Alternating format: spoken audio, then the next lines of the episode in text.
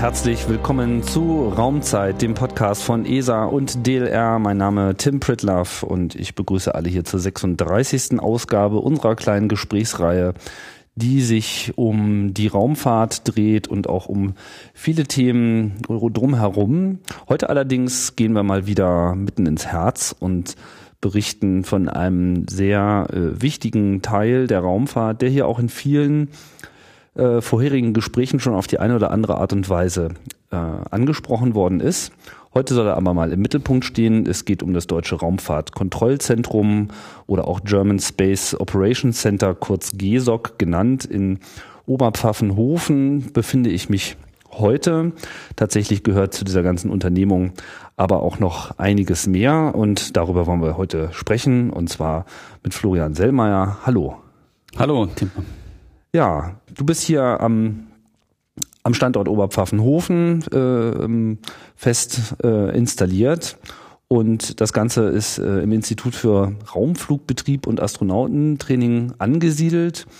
Ähm, was ist denn hier so deine äh, Kernaufgabe, um die du dich hier so zu kümmern hast? Ja, hier am, am Raumfahrtkontrollzentrum leite ich die Geschäftsfeldentwicklung. Das heißt, äh, wir sind in einem Team mit insgesamt sieben Mitarbeitern am Standort in Oberpfaffenhofen und in Köln.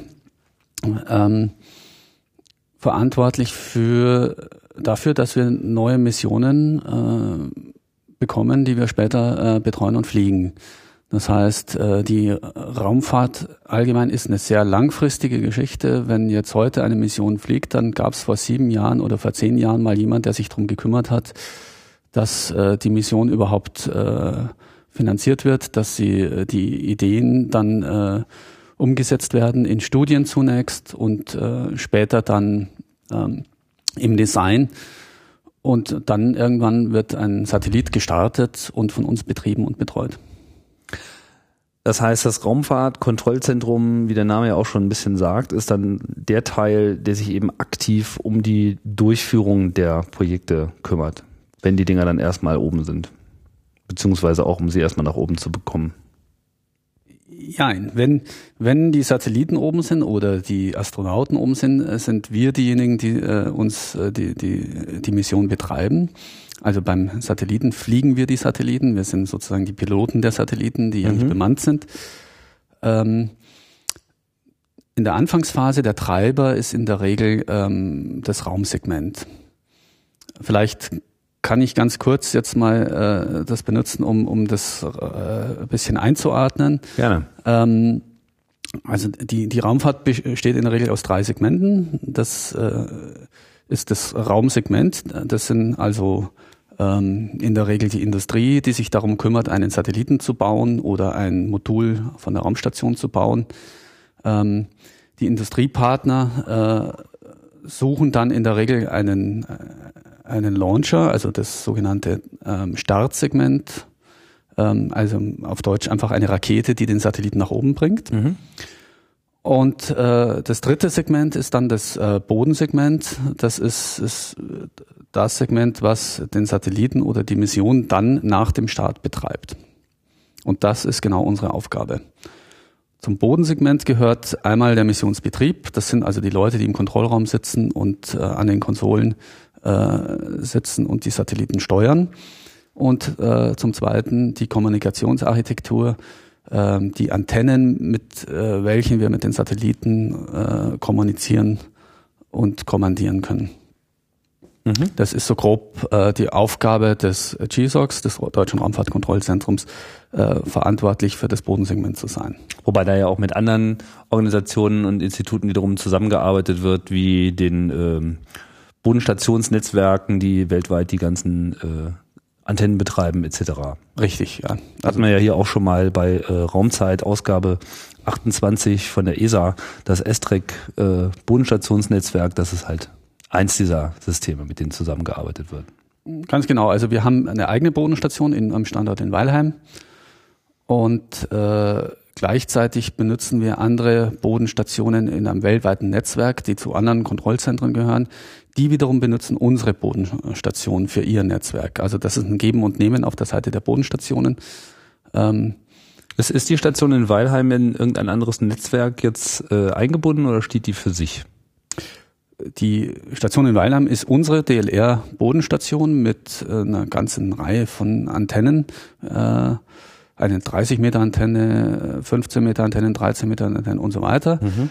Ähm, die aber in einem Center of Networks zum Beispiel äh, mit eingebunden ist, also das ESOC in Darmstadt und CNES in Toulouse benutzt unsere Bodenstation äh, zu besonderen Konditionen und umgekehrt können wir deren Bodenstation auch zu besonderen Konditionen verwenden. Mhm.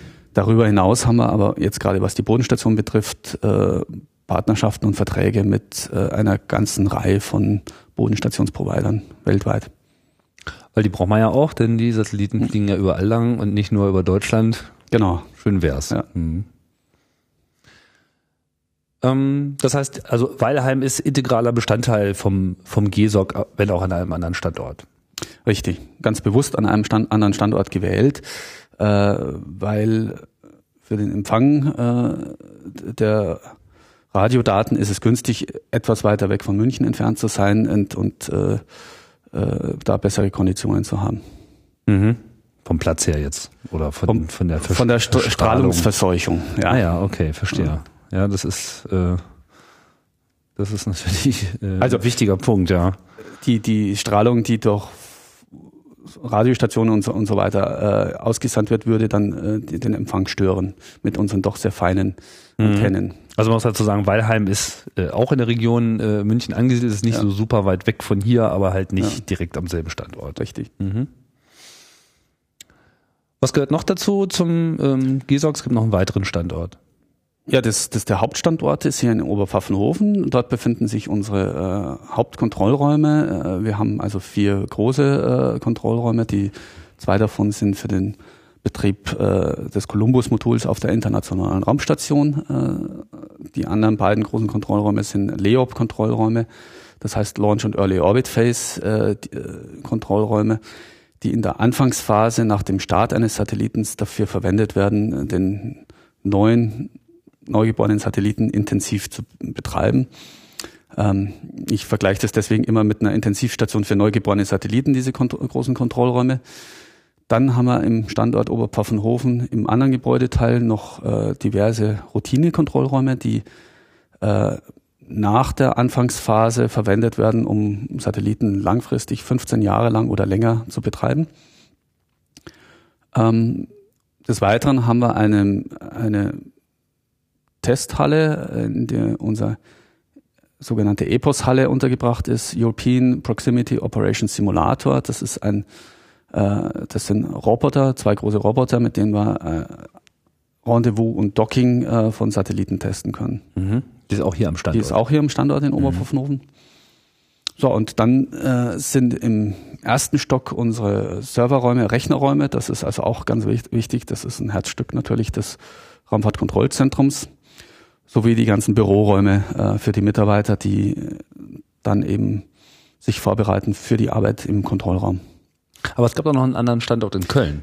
Richtig, den sollte ich auch noch erwähnen. In, ja. in Köln ist ein Teil des Raumfahrtkontrollzentrums, äh, und zwar das Länderkontrollzentrum, äh, was die Landung äh, des viele Länders der Mission Rosetta steuern soll dann. Ah ja, okay, das ist sozusagen nochmal ganz speziell auf eine bestimmte Mission hin optimiert der Ort. Richtig. Ja. Mhm. Ja, Rosetta, eine äh, sehr interessante Mission, die wir auch hier schon ähm, besprochen haben. In Ausgabe 20 ein Gespräch mit Gerhard Schwem, wo es sehr detailliert um Rosetta, aber auch um die äh, Mission davor, Giotto, die ja viel damit zu tun hat, äh, ging. Spannendes äh, Gespräch kann ich jedem nur empfehlen, der da noch nicht reingehört hat. Bevor wir jetzt vielleicht mal so ein bisschen mehr in die, äh, in die Details ähm, nochmal vom GESOC reinkommen, würde mich nochmal interessieren, wie so dein eigener Weg äh, hierher äh, so gewesen ist man Geschäftsfeldentwicklung, das klingt so ein bisschen äh, weit ab vom, vom wissenschaftlichen mhm. Betrieb. Ich meine, wir werden ja sicherlich noch dazu kommen, auch dass das ja hier auch wirklich in, insofern ein besonderer Bereich ist, als dass man ja hier nach, nach innen wie außen auch als äh, Dienstleister äh, auftritt und nicht so die kernwissenschaftliche Tätigkeit, wie sie sich jetzt bei der Missionsplanung etc. Äh, abspielt, äh, durchführt. Aber ähm, Wie ist, wie ist so dein eigener äh, Werdegang gewesen? Was hat sich schon irgendwie, bist du auch so, so einer von diesen Mondlandungsopfern, die dann nichts anderes tun konnten? Ja, Oder ich habe hab einen, einen Kreis gedreht, sagen wir mal so. Ja. Ich bin Astrophysiker, äh, habe äh, in München studiert an einem Institut für Astronomie und Astrophysik und habe dort in dem Gebiet auch promoviert über Spektroskopie von heißen Sternen, also theoretische Astrophysik. An, an der LMU. An der LMU, mhm. ja. Äh, mit kurzen Auslandsaufenthalten in, in Kalifornien. Ähm, hab dann aber nach der Promotion äh, für mich beschlossen, ich möchte äh, in die Industrie gehen äh, und verschiedene Dinge auch noch kennenlernen.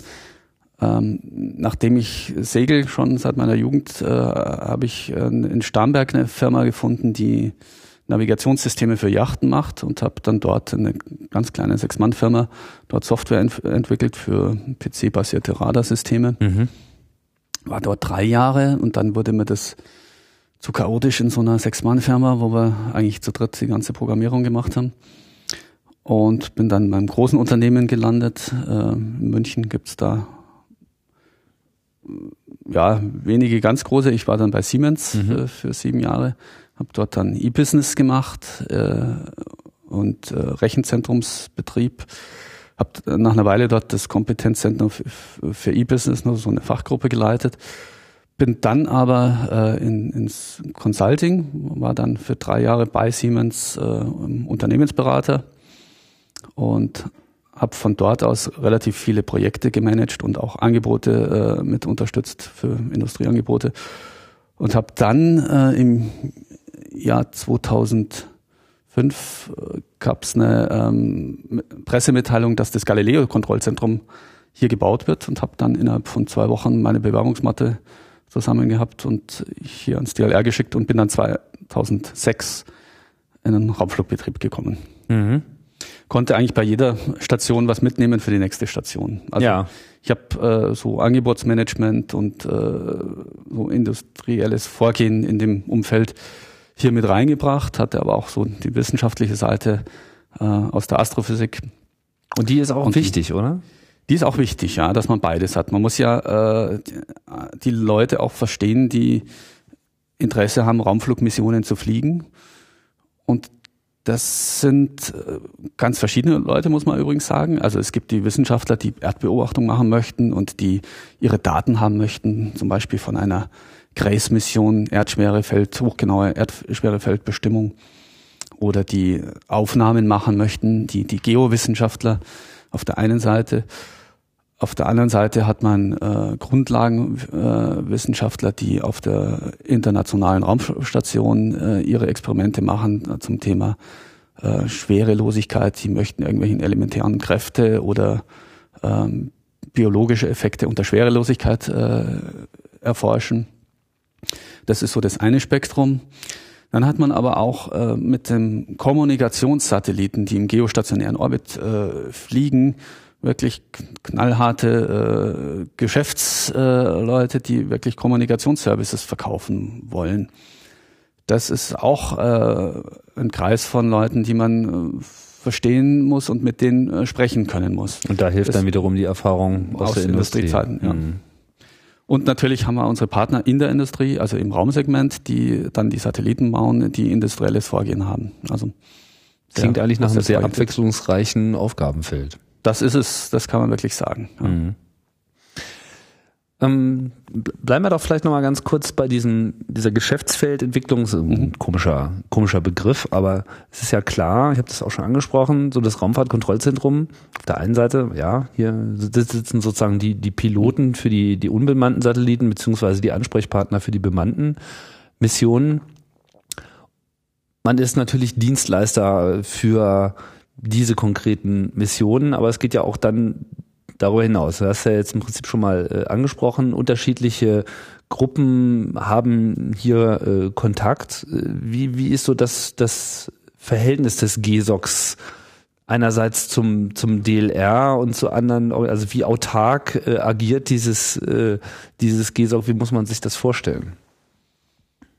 Ja, das GESOG, das Deutsche Raumfahrtkontrollzentrum, ist ein Teil des Instituts äh, für Raumflugbetrieb und Astronautentraining, aber der größte Teil, äh, also der mhm. größte Bereich. Ähm, dass die Institute, ja, das DLR hat äh, in etwa, muss ich gerade mal spicken, da steht es nicht drauf, aber drei, so, so etwa 30 Institute äh, in Deutschland verteilt. Ähm, das, der Raumflugbetrieb ist eines von diesen äh, Instituten und die Institute sind doch durchaus autark äh, geführt. Man kann fast sagen, wie eine kleine mittelständische Firma sind wir. Das Institut ist natürlich in, in dem Rahmen des DLRs eingebettet, was äh, absolut Vorteile hat natürlich. Aber ähm, das Institut für sich macht natürlich eine Ergebnisplanung am Ende jedes Jahres. Mhm. Also es gibt eine gewisse Autarkie, äh, eine, eine gewisse Autonomie, was, was die Missionen betrifft. Wir sind natürlich programmatisch im DLR eingebunden. Es gibt also eine Programmatik und äh, es gibt äh, den Raumfahrtvorstand, der äh, richtungsweisend natürlich ist, was die Raumfahrt äh, betrifft. Und in welche Felder stößt man jetzt vor? Also ein paar Sachen hast du ja schon ähm, angesprochen. Vielleicht kann man ja mal ein paar gute Beispiele. Ich meine, sowas wie, was, wofür das GESOC ja auch bekannt ist, haben, wir ja schon gesagt. Hier wird unter anderem die Columbus-Mission, äh, also das eine Columbus-Modul auf der ISS, äh, im Wesentlichen betreut. Das ist natürlich eine Daueraufgabe, die auch lange noch laufen wird. Ja, also unsere Hauptfelder sind, ähm, äh, umreißt die mal kurz, äh, und zwar von unten nach oben. Mhm. Ähm, äh, niedrigsten ist äh, die internationale Raumstation ISS und dort betreuen wir das äh, Columbus-Modul. Ähm, die ISS fliegt in der Höhe von etwa 350 Kilometer, wobei die Höhe sich permanent ändert. Die muss also angehoben werden und senkt sich dann automatisch ab. Mhm. Aber so in etwa 350 Kilometer fliegt die in knapp 90 Minuten äh, um, um die Erde. Und der Betrieb des Columbus-Moduls wird äh, bei uns betreut. Das zweite Feld ist dann äh, die, sind die Erdbeobachtungssatelliten, die äh, Beispiel Terrasar in der Höhe von etwa 500 Kilometer fliegen, also nach wie vor im niedrigen Erdorbit, Low Earth Orbit LEO genannt. Ähm, da fliegen wir eine ganze Flotte von Erdbeobachtungssatelliten äh, und steuern die äh, von unseren Kontrollräumen aus hier. Die dritte Klasse von Satelliten sind die Navigationssatelliten. Äh, Galileo ist, ist das europäische äh, Navigationssystem, was jetzt derzeit ja gerade implementiert wird. Das äh, Galileo-Kontrollzentrum ist ursprünglich als Abteilung aus dem Deutschen Raumfahrtkontrollzentrum entstanden. Inzwischen wurde es ausgegründet in eine äh, GFR MBH, also eine GmbH und ist jetzt im Nachbargebäude äh, äh, zum GSOC äh, in Betrieb bereits. Also die ersten beiden äh, Navigationssatelliten werden dort schon operativ geflogen. Mhm. Äh, die Navigationssatelliten fliegen im mittleren Erdorbit MEO genannt in etwa 23.000 Kilometer Höhe. Und dann gibt es die vierte Klasse von Satelliten, die wir betreuen. Das sind die Kommunikationssatelliten. Die sind äh, aus bestimmten Gründen in einem geostationären Orbit in etwa 36.000 Kilometer Höhe, also nochmal eine Stufe höher. Äh, die sind ähm, in einem sogenannten geostationären Orbit, weil die Dauer äh, der, auf dieser Umlaufbahn genau 24 äh, Stunden ist die Umlaufdauer. Also synchron zur Erdrotation und damit immer über derselben Stelle schwebend. Ganz genau. Mhm. Und das ist natürlich für einen Fernsehsatelliten, der europäisches Programm ausstrahlen soll, äh, günstig, wenn er immer über Europa steht und nicht einmal über Europa, dann über China, dann über USA und so weiter. Genau, für einen Erdbeobachtungssatelliten wiederum wäre es ziemlich langweilig. Für den wäre es langweilig und der wäre auch zu weit weg. Ja. Also mhm. genau.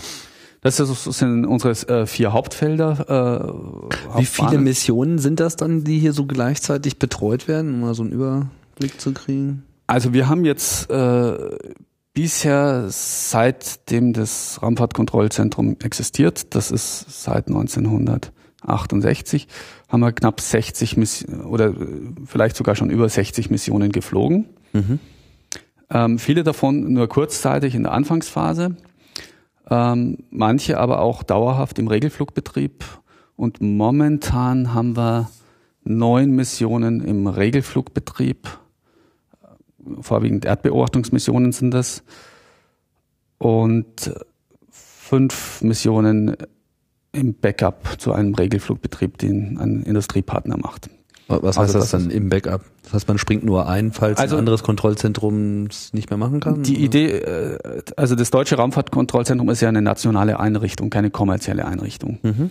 Ähm, das heißt, die, die, äh, wir fliegen hauptsächlich nationale Missionen, also Missionen im nationalen Interesse, also wissenschaftliche Missionen oder äh, sicherheitsrelevanten Missionen für die Bundeswehr.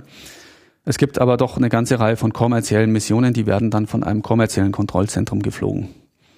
Und äh, diese Partner nehmen uns dann gerne als Backup-Kontrollzentrum, falls sie ein Problem haben in ihrem äh, kommerziellen Kontrollzentrum, können sie schnell umschalten oder mehr oder weniger schnell auf ein Backup-Kontrollzentrum. Ist das auch schon mal passiert oder ist das immer nur so Theorie geblieben? Das wird immer wieder aus Testgründen und Trainingsgründen so. Äh, gemacht. Okay. Ja. Aber so der Ernstfall äh, ist noch gar nicht eingetreten? Also wir haben äh, intern äh, natürlich auch diverse Backup-Kontrollzentren. Also wir haben hier im Gebäude, äh, Beispiel Columbus, einen Kontrollraum. Daneben ist der Backup, der erste Backup-Kontrollraum. Also dann haben wir wirklich der identische Raum direkt daneben genau. nochmal, ja. Hm. Das ist jetzt Beispiel Columbus. Dann haben wir einen zweiten Backup-Kontrollraum im Nachbargebäude, äh, Nummer 133. Also dort sollte wirklich so der erste ausfallen oder sonst irgendein Problem dort existieren, könnte man in den zweiten gehen und wenn Ganz da irgendwie der Motor nicht läuft, ja. dann Ganz einfaches Beispiel, es geht hier ein Feueralarm los, weil irgendjemand äh, ne, weil die Suppe auf, äh, auf dem Herd äh, zu stark dampft und der Feuermelder zu sensibel eingestellt ist. Ja. ja. Dann muss hier evakuiert werden und auch die Leute aus dem Kontrollraum. Die müssen dann in ein anderes Gebäude gehen. Dann geht natürlich auch der Backup-Raum nicht. Ja. Dann geht auch der nicht. Aber dafür haben wir im, im, im Nebengebäude einen Kontrollraum. Und der ist auch exakt genauso ausgestattet. Er ist etwas puristischer ausgestattet, äh, aber er ist so ausgestattet, dass man den kompletten Betrieb dort machen kann. Mhm. Das ist der, der zweite Backup. Falls aber der komplette Standort äh, zu Schaden gekommen ist, weil äh, zum Beispiel alle Kabel hier rums, ums Gelände irgendwie durchtrennt sind oder warum auch immer. Es, man muss dazu sagen, hier ist alles, auch am Standort, alles redundant. Wir haben eine redundante Internetanbindung wir haben eine redundante Stromversorgung und so weiter. Mhm. Äh, falls diese, also es sind auch äh, redundante Stromnetze, die hier den Standort äh, bespeisen. Gibt auch eine eigene Stromversorgung? Wir haben auch natürlich äh, Notstromaggregat, äh, Dieselaggregate, die dann anspringen, falls beide äh, Anschlüsse ausfallen sollten. Mhm. Das, das natürlich, ja. Also Redundanz ist äh, eines der wichtigsten Themen in der Raumfahrt. Ja, und auch vor allem hier. Mhm. Genau. Ähm, ja, war jetzt gerade bei den Kontrollräumen, falls also hier am Standort der, der äh, zweite Backup-Kontrollraum ausfallen könnte, dann würde die, das ganze Team nach Weilheim fahren. Dort ist nochmal ein, ein Backup-Möglichkeit. Ah, so dass man und, also in einer halben Stunde auch schon wieder operationsfähig sein ja, könnte. Und falls komplett Deutschland äh, keinen Betrieb mehr machen kann, hat die NASA äh, auch noch eine Möglichkeit, einen ganz limitierten äh, Notfallbetrieb für das Columbus-Modul durchzuführen. Verstehe. Wobei jetzt das Columbus-Modul ja selber wiederum Teil der ISS ist. Also selbst wenn, wenn man es nicht weiter betreiben kann, fällt es ja nicht gleich vom Himmel, sondern Richtig. ist ja, ja. sozusagen nochmal eingebettet in die Gesamtmission. Mhm. Wird derselbe Aufwand jetzt auch für alle anderen Missionen ähm, gemacht oder betrifft das jetzt wirklich nur Columbus? Also der, der Aufwand bei der bemannten Raumfahrt ist äh, ein Stück höher noch als äh, bei der unbemannten Raumfahrt. Bei der unbemannten Raumfahrt ist äh, einfache Redundanz immer vorgeschrieben. Also wenn eine Stromversorgung ausfällt, brauche ich eine zweite. Das heißt, ich muss noch alle Funktionen äh, durchführen können, wenn ein Teil ausfällt. Bei der bemannten Raumfahrt ist, äh, muss ich noch alle Funktionen ausführen können, wenn zwei Teile gleichzeitig ausfallen. Mhm. Das heißt eine Stufe mehr. Eine Stufe mehr, klar. Ja. Da geht es ja auch um Menschen. Ähm, ja, schauen wir doch vielleicht mal äh, konkret auf diese Columbus-Mission, ähm, weil das nimmt ja hier viel, viel Raum ein. Also einerseits halt inhaltlich, andererseits eben auch konkret hier von den äh, Räumen. Es gibt hier eben dieses Kontrollzentrum, bin eben gerade nochmal durchgelaufen, da hat man da so eine schöne Besucherbrücke, wo man dann wunderbar von oben mhm. in diese äh, Räume reinschauen kann. Da kriegt man auch so die, dieses richtige Raumfahrtgefühl so, viele Bildschirme, mhm. viele Leute, die irgendwie geschäftig an ihren Tastaturen sitzen, äh, keine auf, auffallende Hektik oder so, alles geht ganz gemütlich seinen äh, Gang. Beim Start sieht das natürlich ein bisschen anders aus, aber auch äh, da habe ich eigentlich immer wenn irgendwas Wichtiges war, bisher immer sehr konzentrierte Menschen gesehen, die nicht äh, übertreiben. Ähm, was muss man denn hier organisieren für äh, das Columbus-Modul? Was, äh, was ist denn erforderlich? Was muss konkret getan werden, damit da oben der Betrieb flüssig vonstatten gehen kann? Also für die ISS gibt es ja eine ganze Reihe von Kontrollzentren, äh, hast du ja schon vorher erwähnt. Also es gibt äh, in, in Houston ein Kontrollzentrum für die ISS und in Moskau, also die, die beiden Hauptkontrollzentren, die die ISS steuern. Dann gibt's aber über Europa, also in Madrid und in Japan äh, äh, und an anderen Stellen noch andere Kontrollzentren, die alle Teile auf der ISS äh, kont kontrollieren und steuern. Und äh, Oberpfaffenhofen ist davon eines. Ähm, unsere Aufgabe hier ist es äh, zweierlei. Einmal sind wir verantwortlich für das äh, Columbus-Modul als System. Wenn dort irgendein Notfall auftritt, ein, ein Leck äh, oder ein Feuer ausbricht, dann sind wir dafür verantwortlich, ähm, das äh, zu überwachen erstmal, äh, also Lecküberwachung, Feuerüberwachung, ähm, Stromüberwachung, äh, Luftzusammensetzungsüberwachung und so weiter. Also wir müssen sie mal 24 Stunden permanent überwachen, ob da irgendein Problem auftritt. Man hat also diese Überwachung an den Boden delegiert, damit sich die Astronauten dort oben auf ihre Aufgaben konzentrieren können und bei einem, einer Raumstation in der Größe der ISS, die ja von der Größe, von der Fläche her so groß ist wie ein Fußballfeld, muss man sich das vorstellen, da wären auch die Astronauten überfordert, permanent jede Stelle auf der Raumstation zu überwachen. Das heißt also, diese Überwachung, Sicherheitsüberwachung, äh, hat man an den Boden delegiert. Mhm. Das ist eine der Hauptaufgaben.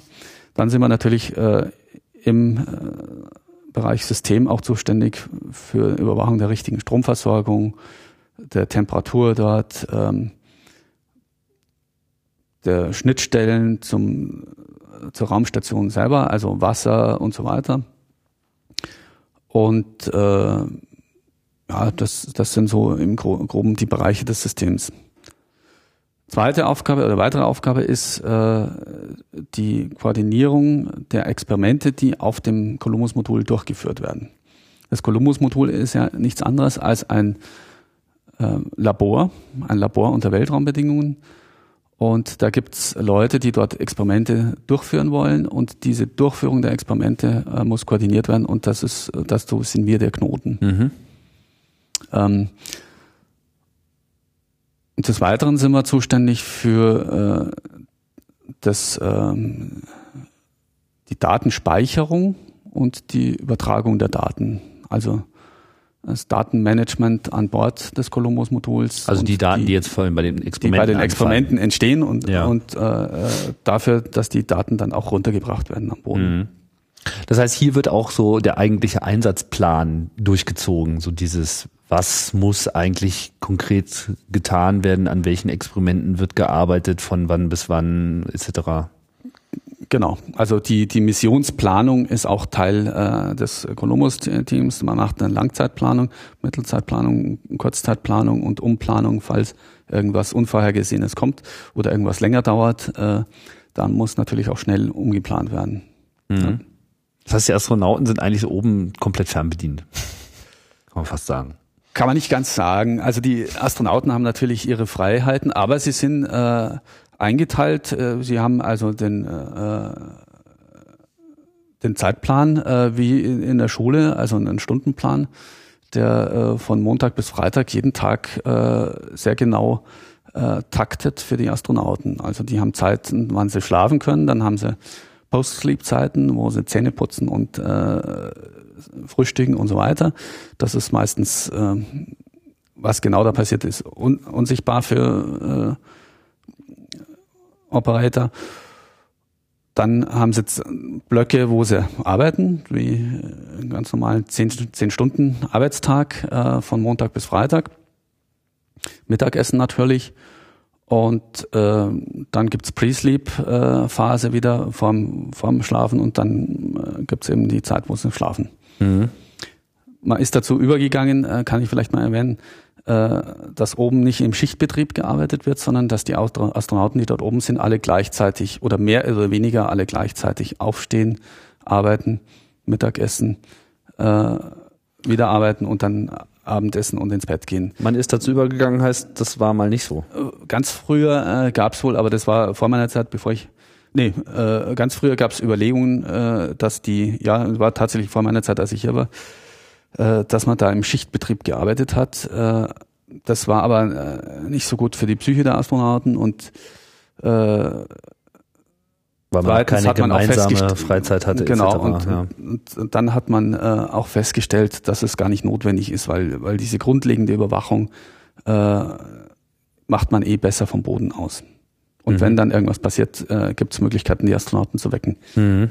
Ja. Okay. Um, so, jetzt hatten wir die Systemüberwachung, die hatten die wissenschaftlichen Experimente.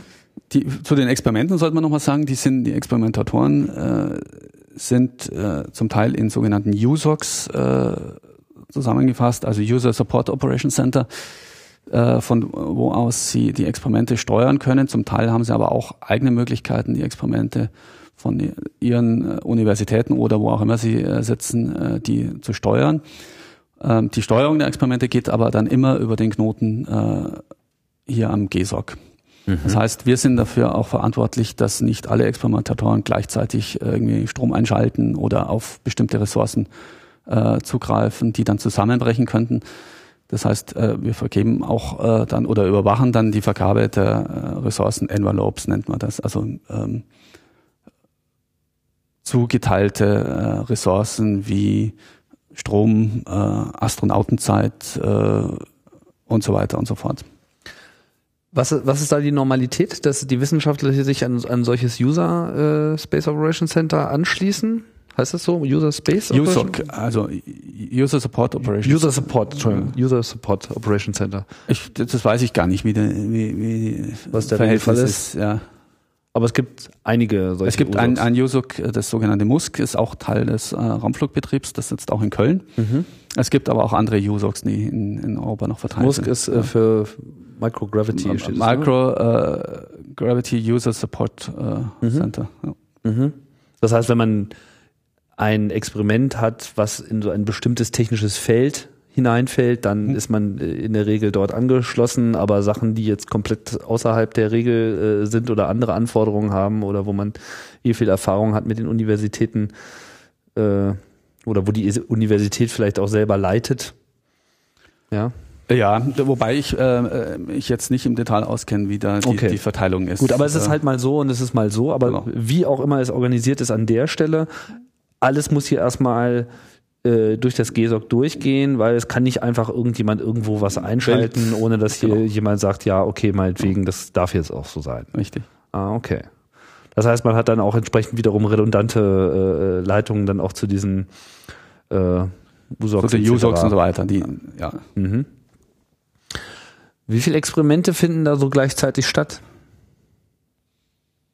Also äh, jetzt im Columbus-Modul, also wie viele äh, Experimente müssen da, gleichzeitig ist vielleicht die falsche Frage, aber so, also, also wie, wie ist sozusagen die, die Gesamtmenge der Experimente, die dort vor Ort äh, betreut werden müssen? Also es gibt verschiedene äh, Labore äh, dort oben. Es gibt ein, ein Biolab dort oben, also die untersuchen wie äh, zum Beispiel also als erstes äh, muss man vielleicht noch vorausschicken, ist, dass Besondere an dem Columbus-Labor ist, dass es äh, ein Labor ist unter Schwerelosigkeit.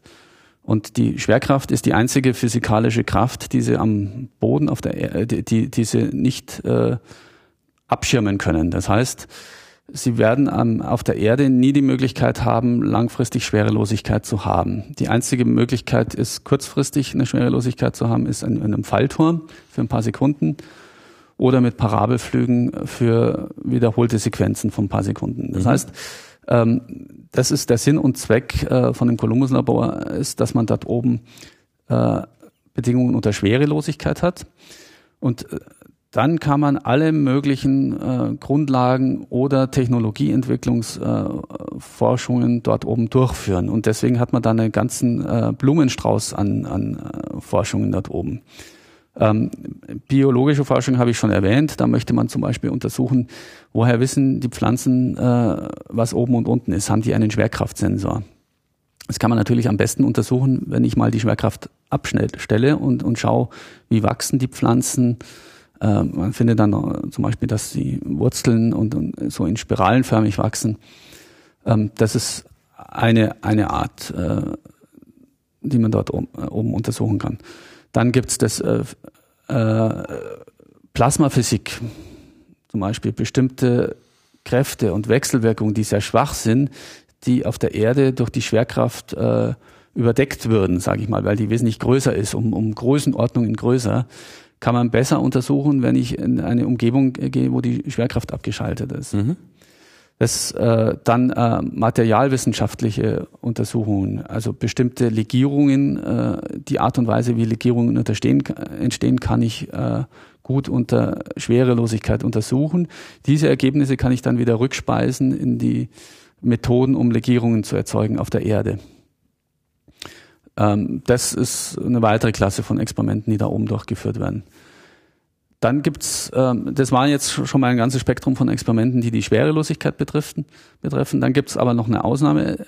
Es gibt äh, auch was weiteres Besonderes da oben. Das ist die Strahlung, die, die man äh, da oben hat außerhalb der Atmosphäre. Und dazu gibt's eben astronomische Experimente, die den äh, die Strahlung, äh, Partikelstrahlung von der Sonne untersuchen. Oder es gibt äh, Experimente mit, mit äh, Langzeitmissionen zum Mars. Wie ist die Einf der Einfluss der Strahlung auf, auf die Astronauten? Äh, ein russisches Experiment, Matroschka zum Beispiel, äh, was durchgeführt wird, wo man untersucht, wie die Strahlung sich auf, auf menschenähnliche äh, Substanzen.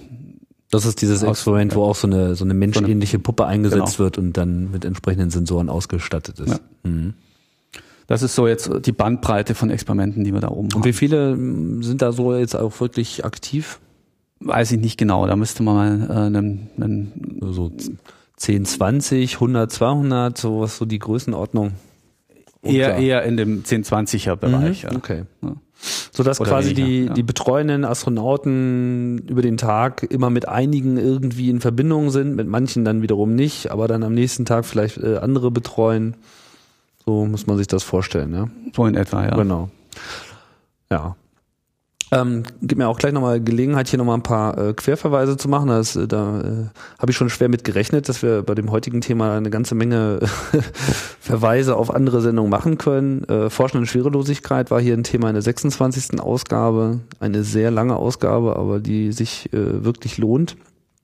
Und äh, auch die ISS und Raumstationen als solche kamen ja schon mal zum Gespräch. Da war ich auch schon mal hier äh, vor Ort mit Reinhold Ewald, dem ehemaligen Astronauten, der auch auf der Mir war, ähm, wo wir über die Aspekte der Raumstation als solcher gesprochen haben. Jetzt vielleicht noch mal ein bisschen mehr so auf den Aspekt des, äh, des, des Bodensegments. Also da oben sind die Astronauten, die Technik läuft, man muss es von hier unten unter, überwachen. Wie, wie läuft das jetzt konkret ab? Also es gibt hier diesen großen Raum, viele Bildschirme an den Tischen, viele Bildschirme an der Wand. Äh, wie groß ist äh, so ein Team, was sich jetzt darum kümmert? Also das erkläre ich vielleicht am, am besten am Beispiel der Satelliten, weil äh, die einen Aspekt noch ein bisschen mehr abdecken. Ja. Ähm, bei den Satelliten sind wir ja äh, auch für die komplette Steuerung des Satelliten selbst äh, verantwortlich. Äh, das ist etwas, was bei der Betreuung des Columbus-Moduls äh, wegfällt. Mhm. Das hängt ja an der ISS dran. Genau. Und äh, die ISS wird dann von Houston oder von Moskau ausgesteuert. Ähm, das heißt, äh, ich erkläre das jetzt am besten am, am Beispiel Satelliten, weil, weil das dann den gesamtheitlichen Betrieb mhm. äh, besser darstellt. Gute Idee. Ähm, also, wenn ich von oben so auf den Kontrollraum drauf gucke, haben wir ja vorhin gemacht, äh, dann sehe ich einen, einen Kontrollraum mit äh, einer ganzen Reihe von Konsolen, die dort sind. Das kann man sich vorstellen wie die Brücke von so einem Hochseetanker. Ähm, da gibt es einen Position, das ist der sogenannte Command Operator. Das ist die einzige Position, die äh, Kommandos zum Satelliten raufschicken kann und darf. Der Command Operator ist jetzt, wenn ich den Vergleich mit der Seefahrt äh, weiter bemühe, ist der Steuermann äh, auf der Brücke äh, des Schiffes, beziehungsweise äh, derjenige, der die Kommandos dann zum Satelliten raufschickt. Also nicht unbedingt der Kapitän, sondern derjenige, nicht der, der Kapitän, nein. Verbindung mit der genau, Maschine genau, hat. Richtig. Mhm. Wobei, ähm, was nicht ganz äh, äquivalent ist zum Steuermann auf dem Boot. Der Steuermann legt ein Ruder und das Boot fährt eine Kurve. Beim Satelliten ist es nicht ganz so schnell. Äh, die Kommandos, die wir raufschicken, sind in der Regel Zeit äh, time-tagged, sagt man im Englischen, also Zeit äh, markiert. markiert, so dass es in einem Zeitraum von zwölf äh, Stunden oder 48 Stunden irgendeine Operation auslöst. Also man schickt sozusagen die Befehle schon mal vor und äh, das Gerät Richtig. weiß, wann es was zu tun hat, genau. aber man macht das halt nicht sofort. Hm. Genau. Erstens äh, hängt dann zwei, äh, von zwei Dingen ab. Erstens möchte man, äh, hat man auch Zeitverlauf des äh, ja in Ruhe alles zu planen, die Manöver und, und vorab äh, die Kommandos raufzuschicken. Und, und zweitens hat man mit dem Satelliten in der Regel ja nicht immer Kontakt, sondern gerade bei Erdbeobachtungssatelliten nur an wenig Zeiten, äh, an wenigen Zeiten äh, während seines Umlaufs um die Erde Kontakt. Mhm. Dann sieht ähm, nicht immer. Genau. Also das war jetzt die Position des Command Operators, der schickt die Kommandos nach oben. Der Command Operator macht das aber nicht nach Gutdünken, sondern äh, kriegt die Anweisung mehr oder weniger vom Flugdirektor, der sitzt im Kontrollraum in der Mitte hinten und der Flugdirektor ist sowas wie der Kapitän in dem, äh, in dem Kontrollraum, mhm. der die Fäden äh, zusammenhält. Ähm, dann gibt's an den anderen Konsolen dann die sogenannten Subsystem-Operator. Jede Subsystem-Operator ist für eine bestimmte Funktion im Satelliten verantwortlich, überwacht die und äh, empfiehlt dann äh, gegebenenfalls ein bestimmtes Kommando äh, raufzuschicken und dort auszulösen. Macht es aber alles über den äh, Flugdirektor. Mhm.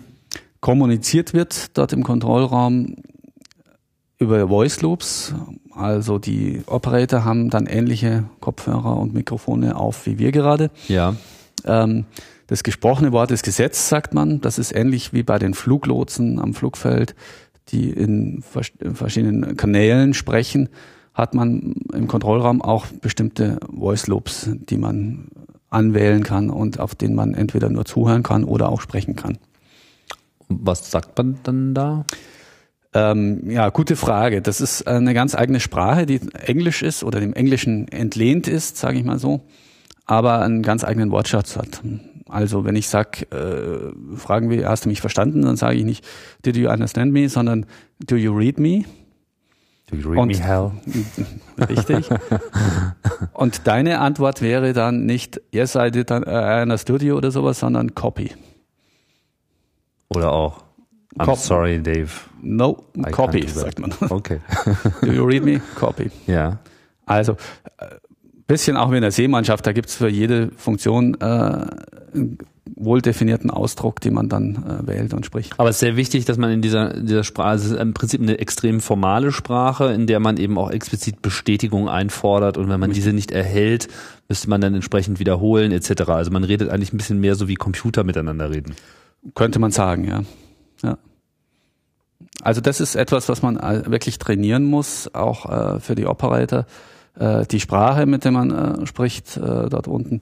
Deswegen äh, braucht auch so eine Mission äh, relativ lange Vorbereitung. Und die Operator lernen das äh, bei Training on the Job hier bei uns. Mhm. Wir haben auch eigene Kurse, sage ich mal. Einmal im Jahr machen wir so einen Spacecraft Operations Kurs, der äh, äh, haben wir On-Console-Trainings mit, mit drin eingebaut, so dass äh, Leute, die von außerhalb kommen und das später mal irgendwann machen wollen oder die Partner von uns, die im, im Raumsegment Satelliten bauen und die mal verstehen wollen, wie wir den Betrieb machen, die haben dann auch mal eine Gelegenheit, da an einem Kurs teilzunehmen und das zu trainieren und zu lernen. Findet dann im Kontrollraum eigentlich noch irgendein normaler äh, Sprachdialog äh, statt oder äh, redet man da wirklich die ganze Schicht über wirklich nur in dieser Protokollsprache? Nein, da, da findet schon auch normale äh, Sprache statt.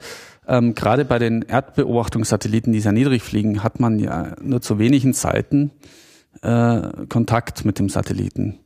Das heißt, ähm, wenn wir nur unsere Bodenstation in Weilheim äh, verwenden zum Beispiel, fliegt ein Satellit viermal am Tag über diese Bodenstation und hat eine durchschnittliche Kontaktzeit von sieben bis zehn Minuten und dann ist er wieder weg. Und in, in dieser Zeit ist natürlich äh, hoch spannend und, und konzentriert dann die, die Arbeit äh, zur Kontaktaufnahme. Äh, dann kriegen wir die Telemetriedaten äh, und äh, in der Anfangsphase und dann schicken wir in der zweiten Phase die Telekommandos nach oben. Da ist natürlich höchste Konzentration und äh, eine sehr formale Sprache.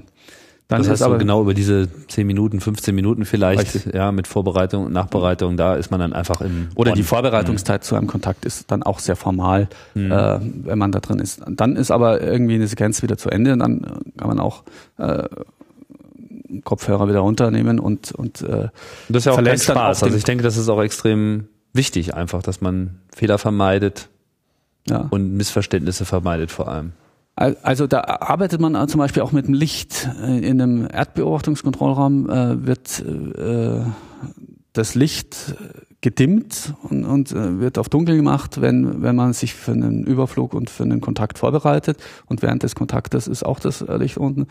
Und dann ist, ist das, das jetzt, dass man die Bildschirme draußen. besser lesen kann oder geht es jetzt nur darum, dass so ein Signal das ist? Das ist ein so Signal für die Operator im Raum. Jetzt wird's ernst. Jetzt, okay. jetzt man am, am an den Konsolen und jetzt äh, geht das formale Programm los. Und dann verschwindet äh, irgendwann der Satellit aus dem äh, Empfangsbereich der Antenne und dann macht man, äh, schließt man das Ganze noch ab und, und dann äh, lässt der Flugdirektor Direktor das Licht wieder anmachen und, und dann ist Entspannung, äh, oder was heißt Entspannung? Ja, erstmal Entspannung angesagt ja. und äh, dann kann man zu einer Nachbesprechung in einem äh, separaten Raum noch gehen, wo man auch ein bestimmtes Manöver nachbespricht und so weiter. Aber der Satellit das, ist eigentlich 24 Stunden in Beobachtung. Das heißt, es ist auch immer jemand da. Es ist immer jemand da, aber ähm, nur dann, wenn wir Kontakt haben. Das ist äh, unterschiedlich von Mission zu Mission und es macht auch die, die Unterschiede in der Missionsbetreuung aus. Bei Columbus äh, haben wir fast fast immer Kontakt zu den Astronauten und zum Columbus-Modul. Das hängt daher, dass die Amerikaner äh, ein äh, Kommunikationssystem über TIDRIS, äh, also das sind Relais-Satelliten eingerichtet haben. Das heißt, man kommuniziert vom, von uns, vom Kontrollraum äh, aus nach USA, von USA aus äh, über die geostationären Kommunikationssatelliten und dann runter zur internationalen Raumstation im niedrigen Erdorbit. Dadurch habe ich fast eine komplette Abdeckung, aber nicht ganz. Also es gibt Kommunikationslücken immer mal wieder. Äh, und in den Zeiten hat man keinen Kontakt zu den Astronauten, kriegt keine Videobilder von oben. Aber das weiß man auch vorher alles. Das weiß man alles vorher. Und mhm. die Astronauten, muss man sagen, genießen das auch manchmal, äh, nicht permanent überwacht zu sein. Ja. Wie lange sind diese Pausen? Ähm, das sind immer wieder so Stücke von, von ein paar Minuten, zehn Minuten. Ein paar Minuten Freiheit. Ja, ja. Mhm. Genau. Und wir reden jetzt über Sprachkommunikation. Das heißt, da ist, das ist eine Person als auch, als auch, Video. Ja. Also beim bei der ISS ist es S-Band für Sprachkommunikation und KU-Band für Videokommunikation. Bei den Erdbeobachtungssatelliten hat man eben TMTC-Kommunikation nennt man das, also Telemetrie äh, und Telecommand-Kommunikation. Also das Empfangen Ranging, von Messdaten und Mess äh, Heraufsenden von Kommandos? Das Empfangen der Telemetriedaten, das heißt die nicht die Messdaten in dem Sinne, sondern die Telemetriedaten, also die Zustandsdaten des Satelliten. Die gehen über S-Band mit einer niedrigen Bandbreite und die die Nutzlastdaten, das können jetzt Messdaten sein oder äh, in der Regel sind es Bilder, äh, sind große Datenmengen, die kommen dann über ein anderes Band runter, äh, derzeit über X-Band, aber zunehmend über ähm, kurzwelligere äh, Bänder wie KA-Band, weil man dort mehr höhere Datendichte höhere Datendichte äh, runterbringt. Ja. Mhm. Und das Videobild, was man da so kriegt, wie, wie das, kann man da drauf erkennen oder ist das alles nur so verschwommen? Das Videobild jetzt von der ISS, da kann man einiges, äh, kann man ganz gut äh, was erkennen drauf. Okay. Ja. Das geht über KU-Band runter und hat so ein ja, weiß nicht welche Auflösung, aber so eine ordentliche Videoauflösung. Ordentliche Ist jetzt nicht mehr so wie Mondlandung damals, so verschwommene ja. Bilder, hm, schwarz-weiß. Ja. Okay. Und man kann sich dann quasi über jede Kamera, man kann quasi jede Kamera anschalten, die man jetzt gerade sehen will, oder die werden sowieso alle parallel übertragen. Im Columbus-Modul kann man die, wenn, wenn im Columbus Betrieb ist, kann man natürlich die Columbus-Kameras anschalten. Ansonsten kriegen wir auch die äh, Kameras äh, der NASA-Bilder äh, zu uns direkt geleitet. Mhm. Man kann übrigens äh, über NASA TV äh, im Internet sich permanent äh, Live-Daten von der ISS sich anschauen. Also ein bisschen zeitverzögert. Also nicht nur Daten, sondern auch Bilder. Live-Bilder, man. Ah, ja. Also kann jeder schauen, wie NASA oder googeln, NASA TV. Mhm. Äh, da sieht man permanenten Datenstrom, der dann unterbrochen ist mit Sondersendungen. Äh, aber das NASA TV ist, ist sicher äh, für Zuhörer auch mal äh, eine Möglichkeit, sich da Bilder von der ISS anzuschauen. Mhm. Ähm, vielleicht nochmal so zu dem, zu dem Bodenteam. Also hat man ja schon äh, festgestellt, Columbus hat andere Anforderungen, aber dafür ist da eben auch sehr viel mehr Präsenz angesagt, klar, weil man muss ja jederzeit in der Lage sein, auch mit den Leuten dort zu sprechen, wenn irgendein Problem auftritt. Und Probleme können ja im Prinzip jederzeit auftreten. Grundsätzlich ist es aber bei allen Bereichen so, man hat einfach so einen permanenten Schichtbetrieb. Das heißt, es ist eigentlich immer ein Team da, mehr oder weniger stark äh, besetzt vielleicht, je nachdem, welche Anforderungen äh, da sind. Aber es ist nicht so, dass hier irgendwann mal einer rausgeht, das Licht ausschaltet und dann äh, ist nichts, sondern hier ist einfach immer irgendwas los. Das heißt ja auch, dass man dann erheblichen Personalaufwand für jede einzelne Mission äh, treiben muss. Einerseits braucht man ja genug Leute, man muss auch für Krankheitsfälle etc. und äh, Urlaub gerüstet sein. Ähm, das ist schon ein relativ hoher Personalaufwand, oder übertreibe ich jetzt? Das kann man sagen, dass das äh, der Personalaufwand doch relativ hoch ist. Äh, also, muss dir vorstellen, für einen Mitarbeiter, der dort unten permanent sitzt, also eine Position, die sieben mal 24 Stunden an 365 Tagen besetzt ist, brauche ich fünf bis sechs Mitarbeiter, um diese Position zu, zu besetzen, weil ich brauche also an einem Tag, hat 24 Stunden, da habe ich eine Schicht, die achteinhalb Stunden dauert. Äh, dann, dann, äh, oder ich habe drei Schichten, achteinhalb Stunden. Das heißt, man hat eine halbe Stunde äh, Überlapp äh, für die Übergabe. Mhm. Das ist das, was wir vorhin gesehen haben im, im Kontrollraum. Da mhm. waren an einer Position zwei äh, Leute. Ähm, das heißt, äh, dafür drei. Aber diese Mitarbeiter haben natürlich auch Wochenende und Feiertage frei und haben Urlaub. Äh, und äh, um dann wirklich äh, das komplette Jahr abdecken zu können, brauche ich so fünf bis sechs äh, Mitarbeiter für pro Position. Und die müssen ja auch Bescheid wissen, ausgebildet sein, Richtig, die Mission genau. kennen etc. Brauchen also. das Training, äh, die Zertifizierung, bis, äh, bevor sie überhaupt zugelassen sind, ja. da unten ihren Job zu tun und so weiter und so fort. Das ist durchaus ein Personalaufwand, ein, ein hoher. Deswegen haben wir als einer der ersten Kontrollzentren in Europa hier auch die Idee des Multimissionsbetriebs eingeführt, den wir zunächst äh, bei den Erdbeobachtungsmissionen äh, etabliert haben.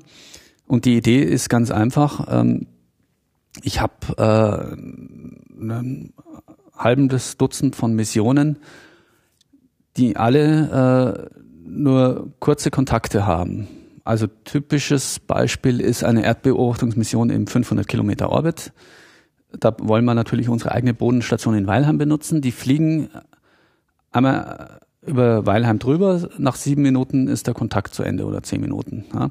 Dann fliegen sie beim nächsten Umlauf nochmal über Weilheim drüber. Das heißt, ich habe zwei Kontakte kurz hintereinander, also nach anderthalb Stunden.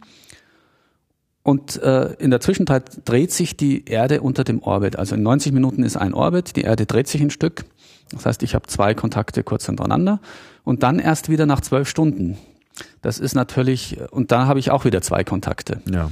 Das ist natürlich äh, Gift für eine Schicht. Ich kann also diesen einen Satelliten nicht mit einer Schicht äh, betreiben, obwohl die Kontakte nur, sagen wir mal, hochgerechnet vier mal zehn Minuten, also 40 Minuten sind. Diese 40 Minuten kann ich aber nicht mit einem Team abdecken, weil sonst müsste ich äh, das Team vormittags reinkommen lassen. Da ist um 10 Uhr sind, sind die äh, Kontakte zum Beispiel. Ähm, dann schicke ich die aber wieder nach Hause und dann dürfen sie nach äh, acht Stunden wiederkommen und müssen zehn Uhr abends auch noch das abdecken. Das geht natürlich nicht. nicht. Ja. Ja. Äh, deswegen haben wir gesagt, äh, warum nehmen wir nicht äh, ein Dutzend Missionen oder äh, bisschen weniger, bisschen mehr, äh, werfen die in einem gemeinsamen Betrieb und ein Multimissionsoperator muss dann in der Lage sein, also ein Dutzend ist ein bisschen viel, aber ein halbes Dutzend, also sechs Missionen, muss dann in der Lage sein, ein Command Operator, diese Missionen nicht gleichzeitig, aber äh, zeitlich äh, versetzt, dann, versetzt halt zu betreiben. Dann, ja. zu mhm. betreiben. Es geht aber nur, wenn ähm, die Missionen ähnliche ähm, Mission Control Systeme haben und ähnliche Arten, die zu bedienen. Weil man von einem Operator auch nicht äh, erwarten kann, dass der sechs verschieden grundlegend äh, verschiedene Mission Control Systeme erlernen äh, und gleichzeitig in kurzer Zeit auch äh, ausüben kann. Dazu muss man eben dann auch die Satellitenhersteller ähm, dazu bringen, dann mit uns zu kooperieren, dass man äh, die Bediensoftware, sage ich mal so, anpasst, dass sie dem Raumflug, äh, dem Raumfahrtkontrollzentrum passt und nicht dem Satelliten passt. Ja. Das heißt, man einigt sich dann auch frühzeitig schon in der Planung auf entsprechende Standards und richtig, Protokolle etc. Naja. Richtig. Seit wann gibt's das so in der Form? Das haben wir Anfang dieses Jahrtausends, also 2000 noch was, haben wir äh, angefangen, eben diesen Multimissionsbetrieb so einzurichten und zu etablieren. Und das ist natürlich eine erhebliche Kostenersparnis. Obwohl man auf der, in gewisser Hinsicht natürlich erstmal einen höheren Schulungsaufwand hat für den einzelnen Mitarbeiter, der ja dann sozusagen noch mehr Missionen kennen muss, auch wenn sie sich vielleicht ähnlich bedienen, aber die haben ja dann alle auch irgendwie andere Anforderungen, nehme ich an. Richtig, die Operator müssen mehr äh, Missionen kennen. Auf der einen Seite, auf der anderen Seite muss man auch frühzeitig äh, in die Mission mit eingebunden sein und mit dem Raumsegment, mit dem Hersteller des Satelliten ähm, sich auf ein Verfahren einigen können, was eben auch gut äh, zum Kontrollzentrum passt mhm. oder eine entweder eine universelle Schnittstelle hat und ein universelles äh, Verfahren hat oder äh, einfach auch in die Kontrollraumumgebung passt. Was sind das so für, bleiben wir nochmal kurz bei den Mitarbeitern selber, äh, was müssen die für so eine Ausbildung machen, um im Raumfahrtkontrollzentrum solche Missionssteuerungen vorzunehmen? Also Hochschulabschluss äh, in der Regel im, im wissenschaftlich-technischen Bereich. Die größte Fraktion davon ist Luft- und Raumfahrttechnik, also ja, Ingenieure in der Luft- und Raumfahrttechnik. Aber es gibt äh, am ganzen naturwissenschaftlichen Bereich äh, alle möglichen äh, Studienabgänge. Also ich bin Physiker oder ja. Astrophysiker, um konkret zu sein. Ähm, wir haben Chemiker hier, unser früher Institutsleiter war Chemiker. Ähm, wir haben Geologen äh, bei uns und natürlich im Bereich mit den Bodenstationen und Netzwerken haben wir natürlich äh, E-Techniker, Informatiker, Mathematiker, ganze Bandbreite. Ja, das ist ein wiederkehrendes sagen, ja. Äh, Thema hier, dass man eigentlich über so ziemlich alle akademischen Wege in irgendeiner Form hier seinen Platz finden kann, auch äh, denselben Platz über verschiedene äh, Einstiege. Wichtiger ist vor allem, dass man sich überhaupt mit Wissenschaft und äh, vielleicht auch ein hm. bisschen mit Luft- und Raumfahrt beschäftigt hat, um hier die richtigen Voraussetzungen zu haben. Aber dann ist es eigentlich nur noch eine Frage der internen Weiterbildung. Also wissenschaftlich-technisch sollte es sein. Es muss nicht unbedingt Raumfahrt sein. Also ein E-Techniker, der rüberkommt und vor allem Rechenzentrumsbetrieb gemacht hat mit äh, irgendwas, SAP-Lösungen, kann auch äh, durchaus äh, seinen Platz hier finden. Der muss nicht vorher Raumfahrt gemacht haben. Ja. Aber wissenschaftlich-technisch sollte es schon sein. Mhm. Hat äh, auch ein bisschen was mit dem äh, Gehaltsstruktur äh, zu tun. Wir, wir sind ja äh, wissenschaftliche Einrichtungen. Äh, ähm, die dem Tarifvertrag öffentlicher Dienst angelegt ist und haben quasi äh, wissenschaftliche Mitarbeiter in dem Sinne. Ähm, so ganz self-made Quereinsteiger haben es schwierig, in dieses Gehaltsschema, äh, Gehaltsstruktur eine vernünftige Position zu finden. Mhm. Das ist äh, immer mal wieder äh, ähm, ein Punkt, der es schwierig macht. Irgendjemand, der zwar gut ist, aber jetzt keinen offiziellen äh, Diplom oder sowas in der Tasche hat, äh, einzustellen bei uns. Mhm. Wir waren ja vorhin ähm, bei dem Aufbau des, äh, des Teams so ein bisschen ähm, abgerutscht dann auch in äh, Richtung ähm, Columbus Spezifika, also wir hatten diesen Command Operator, Flight Director, Subsystem Operator. Ist das so äh, im Wesentlichen die Teamstruktur äh, schon gewesen oder gibt es da noch andere Aufgaben? Ich könnte mir vorstellen, dass jetzt gerade im Zusammenspiel mit den Astronauten da noch andere Tätigkeitsbereiche hier äh, definiert werden. Also die, wird denn hier die Betreuung der, der Astronauten selbst auch von hier gemacht? Ja, äh, ähm, also um zu Columbus zu kommen, da gibt's auch den Flight Director natürlich. Mhm. Ähm, da gibt's äh, System das ist ein Subsystem, das heißt System, die kümmern sich ums Gesamtsystem. Da gibt's Call OC, also Operations äh, Coordinator, die, die quasi sich um die Experimente äh, kümmern. Ähm, da gibt's äh, Data Management und ähm, ja, was du gerade äh, im Kopf hattest, ist die sogenannte Eurocom-Position.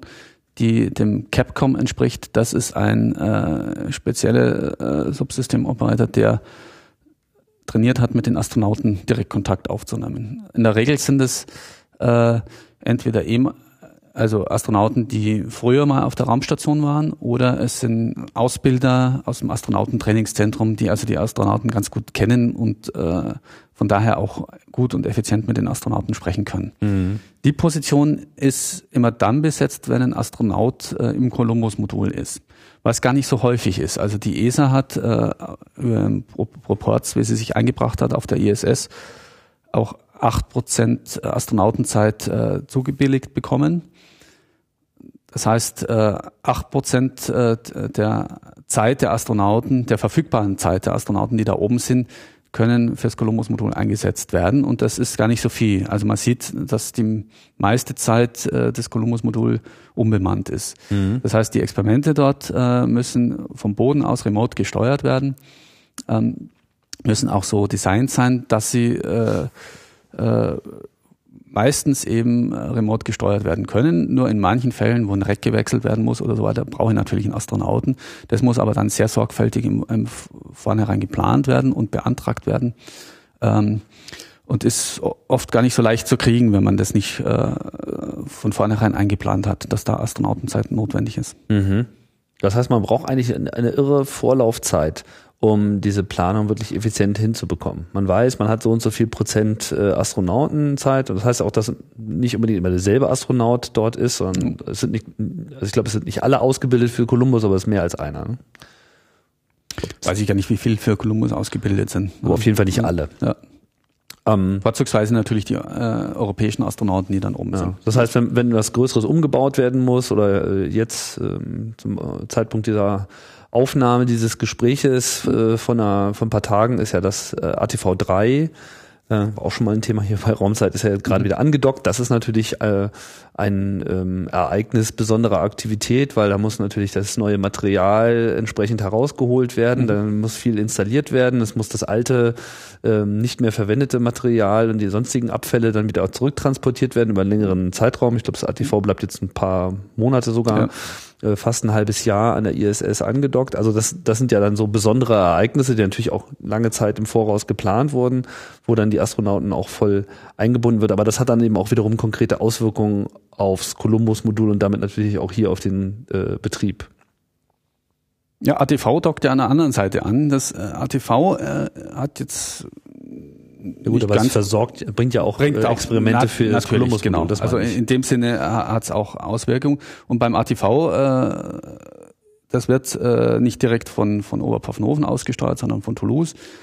Äh, wir fungieren aber hier als, als äh, Kommunikationsdrehscheibe auch für den ATV. Ja, ich wollte ich wollte eigentlich auch mehr so auf diese eigentliche Planung hinaus. Also okay. Äh, man weiß, dass es ATV kommt, man weiß also sozusagen im Monate, vielleicht Jahre auch im Voraus, äh, da wird dann dieses Experiment da sein. Und dann muss man im Prinzip so eine detaillierte Richtig. Planung genau. machen, genau. um dann eben auch genau sagen zu können, ja. ja. hier in zwei Wochen um 14 Uhr, da brauchen wir dann irgendwie unsere äh, uns zustehende Astronautenzeit, um einfach diese Umbaumaßnahme so altes Experiment, was abgeschlossen ist, wird abgebaut, neues Experiment wird äh, eingesetzt etc.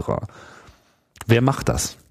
Das, das wird ähm, hier mit erstellt, also die, die Timeline, die, die, die Missionsplanung äh, wird hier mit erstellt und zwar langfristig, mittelfristig und kurzfristig äh, erstellt und muss aber auch ausgehandelt werden, natürlich mit den Wissenschaftlern oder den Anforderungen von der Raumstation, die von außen kommen. Mhm. Zum Beispiel ATV dockt an, bringt etwas, was ins Columbus-Modul äh, kommt, dann wird das natürlich über die NASA mit eingeplant, weil das ist dann ein übergeordnetes äh, Thema, dass das äh, quasi da was an angeliefert wird oder irgendwie von der Raumstation aus bestimmte Anforderungen da sind, dass entweder nichts gemacht werden darf oder kein Strom zur Verfügung steht oder limitierter Strom zur Verfügung.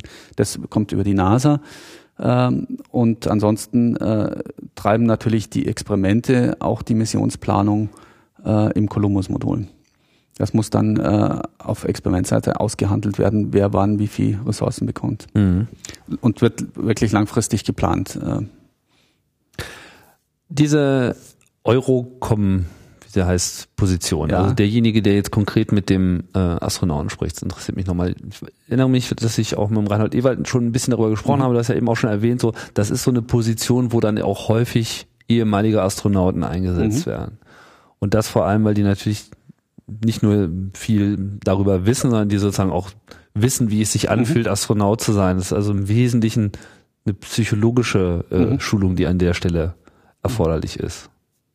Macht das diese Position so besonders? Naja, wie in jedem Team ist es besser, wenn man sich kennt und angefasst hat und in die Augen geschaut hat. Äh, und äh, dann funktioniert auch das Telefonieren leichter. Das heißt, ich kann eine Telefonkonferenz äh, mit Projektpartnern viel besser machen, wenn ich die am Anfang vom Projekt mal wirklich gesehen habe und abends mit den Essen war, äh, als wenn das einer ist, den ich nur per Video sehe. Und, äh, und genauso ist es auch, auch mit der Kommunikation vom Eurocom zu den Astronauten. Ich denke mal, das ist der Punkt. Ja, das ist der Punkt. Damit erklärt sich auch, warum überhaupt Astronautenausbildung hier auch Teil dieses Instituts ist. Weil das einfach ein Teil des ja, das ist, Ablaufs genau, muss. Das ist, das ist einer der Gründe, warum das DLR äh, auch das Astronautentrainingszentrum da unterstützt, das ja eigentlich eine ESA-Einrichtung ist und die Leitung des Astronautentrainings ist äh, Sache des ESAs, aber das DLR hat da quasi einen Pool von Mitarbeitern in dem Astronautentraining drin. Mhm. Ach, ich, ich kann heute hier wirklich fast alle äh, Sendungen, die wir schon bei Raumzeit hatten, verweisen, habe ich so langsam den Eindruck. Ausgabe äh, 11 dreht sich genau um ähm, das äh, ESA-Astronauten Ausbildungszentrum in äh, Köln, wo ich mit der äh, angehenden Astronautin, beziehungsweise jetzt schon ihre Ausbildung abgeschlossen habende äh, Astronautin Samantha Cristoforetti äh, gesprochen habe, die noch keine Mission zugeteilt bekommen hat, aber die eben sehr ausführlich äh, Auskunft gegeben hat, wie es so ist, so äh, ausgebildet zu werden als Astronaut. Auch ein extrem unterhaltsames und informatives Gespräch gewesen. Ähm, das heißt, hier ist so, ähm, das GESOC ist vor allem so äh, viel gelebte äh, Routine, wo viel ähm, Planung ähm, erforderlich ist. Jetzt kommen wir doch vielleicht noch mal so ein bisschen zu, den, äh, zu dem Bereich, der vor allem dich hier äh, treibt. Äh, diese Geschäftsfelder, die sich äh, abzeichnen. Also derzeit gibt es Erdbeobachtungen, es gibt diese permanente Mission äh, Columbus ähm, der ISS. Was sind denn so die anderen Dinge, die ähm, wir vielleicht jetzt noch nicht ab, äh, angesprochen haben, die hier auch noch be betrieben werden oder die sich so in Zukunft abzeichnen? Wohin ja, also nochmal zusammenfassen, was unsere Hauptgeschäftsfelder sind, die wir schon seit langen Jahren machen, war also Columbus-Betrieb äh, ISS, Erdbeobachtung, zweites äh, Navigation, Galileo-Satelliten, da bereiten wir uns schon seit langem vor und das ist ja jetzt in eigenen äh, Gebäude. Und die Kommunikationssatelliten, da haben wir wirklich ein, äh, eine ganze Flotte von Satelliten positioniert für einen kommerziellen Betreiber. Äh, für Eutelsat haben wir wirklich viele Satelliten positioniert und äh, auch die Fernsehsatelliten, die wir in Deutschland hier empfangen, ist eine gute Chance da, äh, dabei, dass der auf einen Satelliten ausgerichtet ist, den wir damals positioniert haben. Mhm. Das sind so die, die gängigen Geschäftsfelder, die wir schon auch traditionell machen. Äh, ein Thema, was neu gerade aufkommt, ist Raumfahrtrobotik. Ähm, das ist jetzt auch äh, ein besonderes Thema äh, in Konferenzen äh, oder auch in, im deutschen Fokus der Raumfahrt äh, findet man das immer wieder, dass wir äh, in der Raumfahrtrobotik ähm, Missionen fliegen wollen und die gerade äh, vorbereiten. Äh, wir sind gerade dabei, äh, eine Mission namens DEOS vorzubereiten, das heißt äh, Deutsche Orbitale Servicing Mission. Äh, da sind wir inmitten der Phase B, also noch bei der Papierarbeit. Und äh, diese Mission hat zum Ziel, einen zweiten Satelliten oder nachzuweisen und, und, zu demonstrieren, dass wir in der Lage sind, einen Satelliten, der nicht kooperativ ist und äh, nicht aktiv gesteuert wird und sogar ein bisschen taumelt und, und äh, sich dreht dort oben, dass wir in der Lage sind, mit einem Service-Satelliten diesen taumelnden Satelliten einzufangen und gezielt dann äh, zu entsorgen, das heißt zu deorbiten und in der Atmosphäre verglühen zu lassen. Mhm. Ähm, das ist eine Art von Mission, auf die wir uns vorbereiten durch Studien und Konzepte. Ähm, eine andere Art von Mission ist, äh, man möchte einen Satelliten bauen, der zu den teuren geostationären Kommunikationssatelliten fliegen kann, dort an diese Satelliten andockt. Ähm, und zwar in einem Moment, äh, in dem der Treibstoff den Satelliten zu Ende äh, geht oder nahezu zu Ende ist ähm, und sie dann eigentlich auf den Weltraumfriedhof gebracht werden müssen. Aber wenn ich einen, an den Satelliten andocken kann mit einem quasi Service-Satelliten, der die Bahnlageregelung übernehmen kann, kann ich die Lebenszeit von diesen teuren Kommunikationssatelliten verlängern. Das ist ein Projekt, was wir untersucht haben, namens OLEV, Orbital Life Extension Vehicle. Es äh, momentan äh, nicht ganz aktiv, weil die Finanzierung äh, da nicht zustande gekommen ist. Aber das sind Technologien, die wir erprobt haben und äh, äh, entwickelt haben, wie zum Beispiel das Docking-Tool, was in der Lage ist, äh, äh quasi an, an die Apogeumsdüse eines äh, geostationären Satelliten zu docken und den festzuhalten. Mhm. Dazu hatte ich ja hier auch schon äh, auch wieder ein Gespräch, äh, Raumzeit äh, Nummer 14, Robotik in der Raumfahrt mit äh, Klaus Landzettel, der in diesem Bereich da auch mhm. äh, vor allem eine der treibenden äh, Kräfte und Wissenschaftler ist ähm, wo, wer sich jetzt für diese Details interessiert, das alles auch nochmal ausführlich ähm, dargestellt wird, welche Ideen da sind. Die Gründe dafür sind ja auch klar. Auf der einen Seite würde natürlich das die Wirtschaftlichkeit erhöhen. Das ist sehr viel einfacher, wenn man so quasi einfach nur noch so, so, so, so einen angehängten Treibstofftank hinterher schickt, äh, der dann eben einen ansonsten brachliegenden Satelliten einfach noch weiter betreiben lässt, weil der Rest der Technik ist ja noch da. Nur, dass der Treibstoff äh, halt fehlt, weil er eben äh, endlich ist. Und die Problematik des äh, taumelnden Satellitens ist natürlich vor allem eine Frage des Weltraumschrotts und äh, dessen Vermeidung, beziehungsweise vielleicht eben auch äh, Entsorgung. Das ist ja eigentlich so das noch ungelöste äh, Thema in diesem Bereich. Ja? Also wenn man das da oben hat, dann kann man natürlich ausweichen, man kann es äh, beobachten hier Ausgabe 34 haben wir auch über Space Situational Awareness, das große Programm der ESA, äh, gesprochen, wo halt jetzt äh, alle möglichen Maßnahmen konsolidiert werden, um eben überhaupt erstmal zu wissen, was, was geht da draußen, wo sind die Gefahren. Ne? Genau. Und ähm, das äh, spielt natürlich eine Rolle, aber man ist natürlich noch besser dran, wenn man eben diese ganzen Elemente auch wirklich entfernen könnte. Auch das ist natürlich ein großer Aufwand.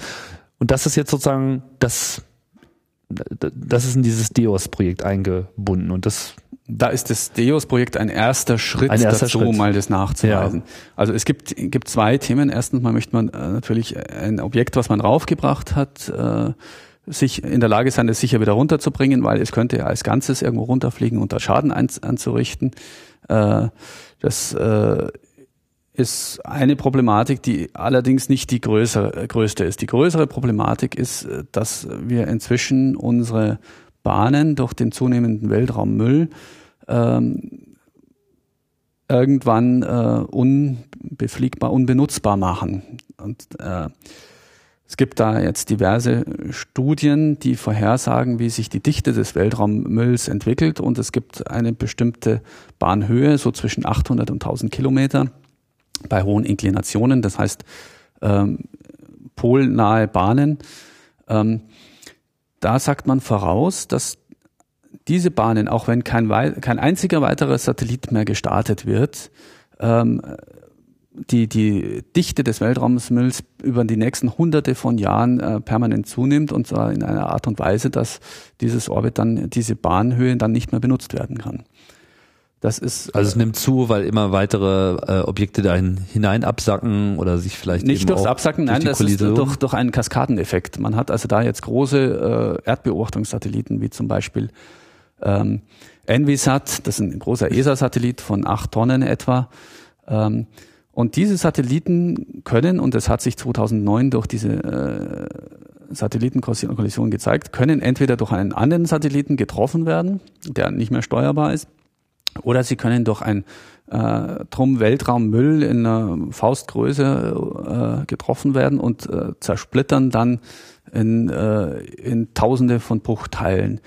Diese Bruchteile wiederum erhöhen den Weltraummüll in dieser Bahnhöhe, äh, treffen dann wiederum auf andere noch intakte Satelliten äh, und äh, zerschießen die auch wiederum in äh, Tausende von Bruchteilen, so dass es äh, ein, ein Kaskadeneffekt dadurch entsteht. Das heißt, es verstärkt sich einfach selbst und ja. wird dann einfach immer äh, voller und immer schlimmer und unbenutzbarer. Kommt eben auch durch die große Geschwindigkeit in, in, in dieser Bahnhöhe. Man hat etwa 27.000 Stundenkilometer äh, Geschwindigkeit auf dieser Bahn und wenn man eine gegenläufige Bahn hat oder 90 Grad, äh, trifft man eben mit so einer Geschwindigkeit bis zu 40.000 mhm. äh, Stundenkilometer äh, treffen die Objekte aufeinander und da, dann langt äh, schon ein Zentimeter großes Teil, um eine äh, Sprengwirkung von einer Handgranate auszulösen. Das heißt, und diese, diese Robotikforschung hat eine zunehmende Bedeutung zunehmende Aufmerksamkeit. Man, richtig. Auch. Und zwar Quantum, äh, gibt es inzwischen etliche Analysen, die sagen, man muss pro Jahr aus diesem aus dieser Region so äh, etwa fünf Objekte herunterholen, um diesen weiteren Anstieg zu dämmen. Das ist jetzt nicht was, was äh, übermorgen äh, sofort losgehen muss, aber man muss sich da Gedanken machen. Also Objekte wie zum Beispiel diesen Envisat. Wie zum Beispiel diesen Envisat muss man runterholen, um diese Bahnhöhen äh, zu äh, nutzbar zu lassen. Und dazu brauche ich Technologien wie Deos. Man muss also in der Lage sein, an den hinzufliegen, ihn einzufangen und entweder hole ich ihn dann selbst runter mit, äh, mit dem Satelliten, den ich raufschicke, also Harakiri-Methode äh, nenne ich das immer, oder ich bringe etwas an an dem Satelliten, äh, was äh, den großen, den Müllsatelliten, äh, den übrig gebliebenen Altsatelliten dann langsam runterbringt, so dass er irgendwann verglüht. Mhm. Da gibt's alle möglichen Forschungs Gebiete noch, die man, äh, Technologien, die man noch äh, sich überlegen muss. Da gibt es schon eine ganze Reihe von Studien, die angefangen haben, aber äh, so, so ein richtiges System hat man da noch nicht. Aber man muss. Aber es ist klar, dass die Wirtschaftlichkeit allein dadurch schon steigt, weil wenn man es nicht tun würde, die Missionen, die künftigen halt ja teurer oder eben auch schon unmöglich werden würden. Also bestimmte Bahnhöhen wird man dann nicht mehr äh, benutzen können, also so 800 bis 1000 Kilometer. Das ist eine gängige äh, Bahnhöhe, die äh, gern genommen wird, weil man weit genug weg ist von der Erde, dass man bei Erdbeobachtung immer noch einen groß, großen Streifen sieht und aber nah genug dran, um eine gute Auflösung zu haben. Das heißt, es ist auch eine extrem wichtige. Es ist eine wichtige Bahnhöhe, die mhm. man äh, gerne nimmt. Mhm. Das ist jetzt kein Problem, was, was in, in fünf Jahren äh, die Benutzung dieses Orbits unmöglich macht, aber so 50 Jahre oder 100 Jahre. Das ist vielleicht die Krux, weil man äh, es noch weit genug entfernt ist, äh, um jetzt heute schon eine richtige Finanzierung auf die Beine zu stellen. Die Leute fragen mich immer, ja, was habe ich jetzt davon, wenn ich an einen Satelliten runterhole? Ja, da muss ich ja auch um, äh, Größenordnung, äh, ja, irgendwas über 100 Millionen Euro in die Hand nehmen, um einen Satelliten runterzuholen. Ähm, ja, ist, ist äh, eine anspruchsvolle Mission und von daher interessant, weil ich äh, Rendezvous und Docking und Raumfahrtrobotik machen kann und einen Satelliten einfangen. Das ist also das sind wichtige Technologien, die wir in Deutschland auch entwickelt haben über 20 Jahre. Das ist äh, das Gespräch jetzt mit Klaus Landzettel auch das sollte man mal auch zeigen, dass wir es tatsächlich in der Lage sind, weil bisher haben wir es noch nicht gezeigt. Ja. Wir, haben, wir haben das Rockwitz-Experiment auf der internationalen Raumstation, wo wir Roboterarme bewegen. Wir haben einzelne Komponenten gezeigt, aber eine komplette Mission, äh, raumfahrtrobotische Mission, haben wir in dem Sinne noch nicht geflogen hm. im Erd-Orbit, im On-Orbit-Servicing-Bereich.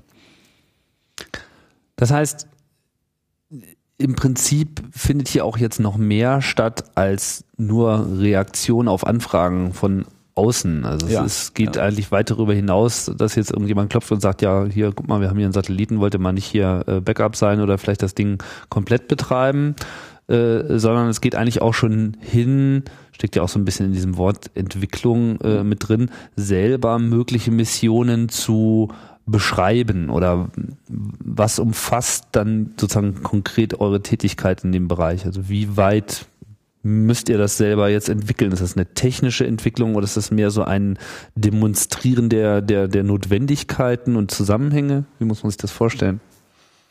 Also im Bereich On-Orbit Servicing und Space Debris Mitigation oder raumfahrtrobotischen Missionen sind wir in vielen Funktionen unterwegs. Wir sind einerseits ähm,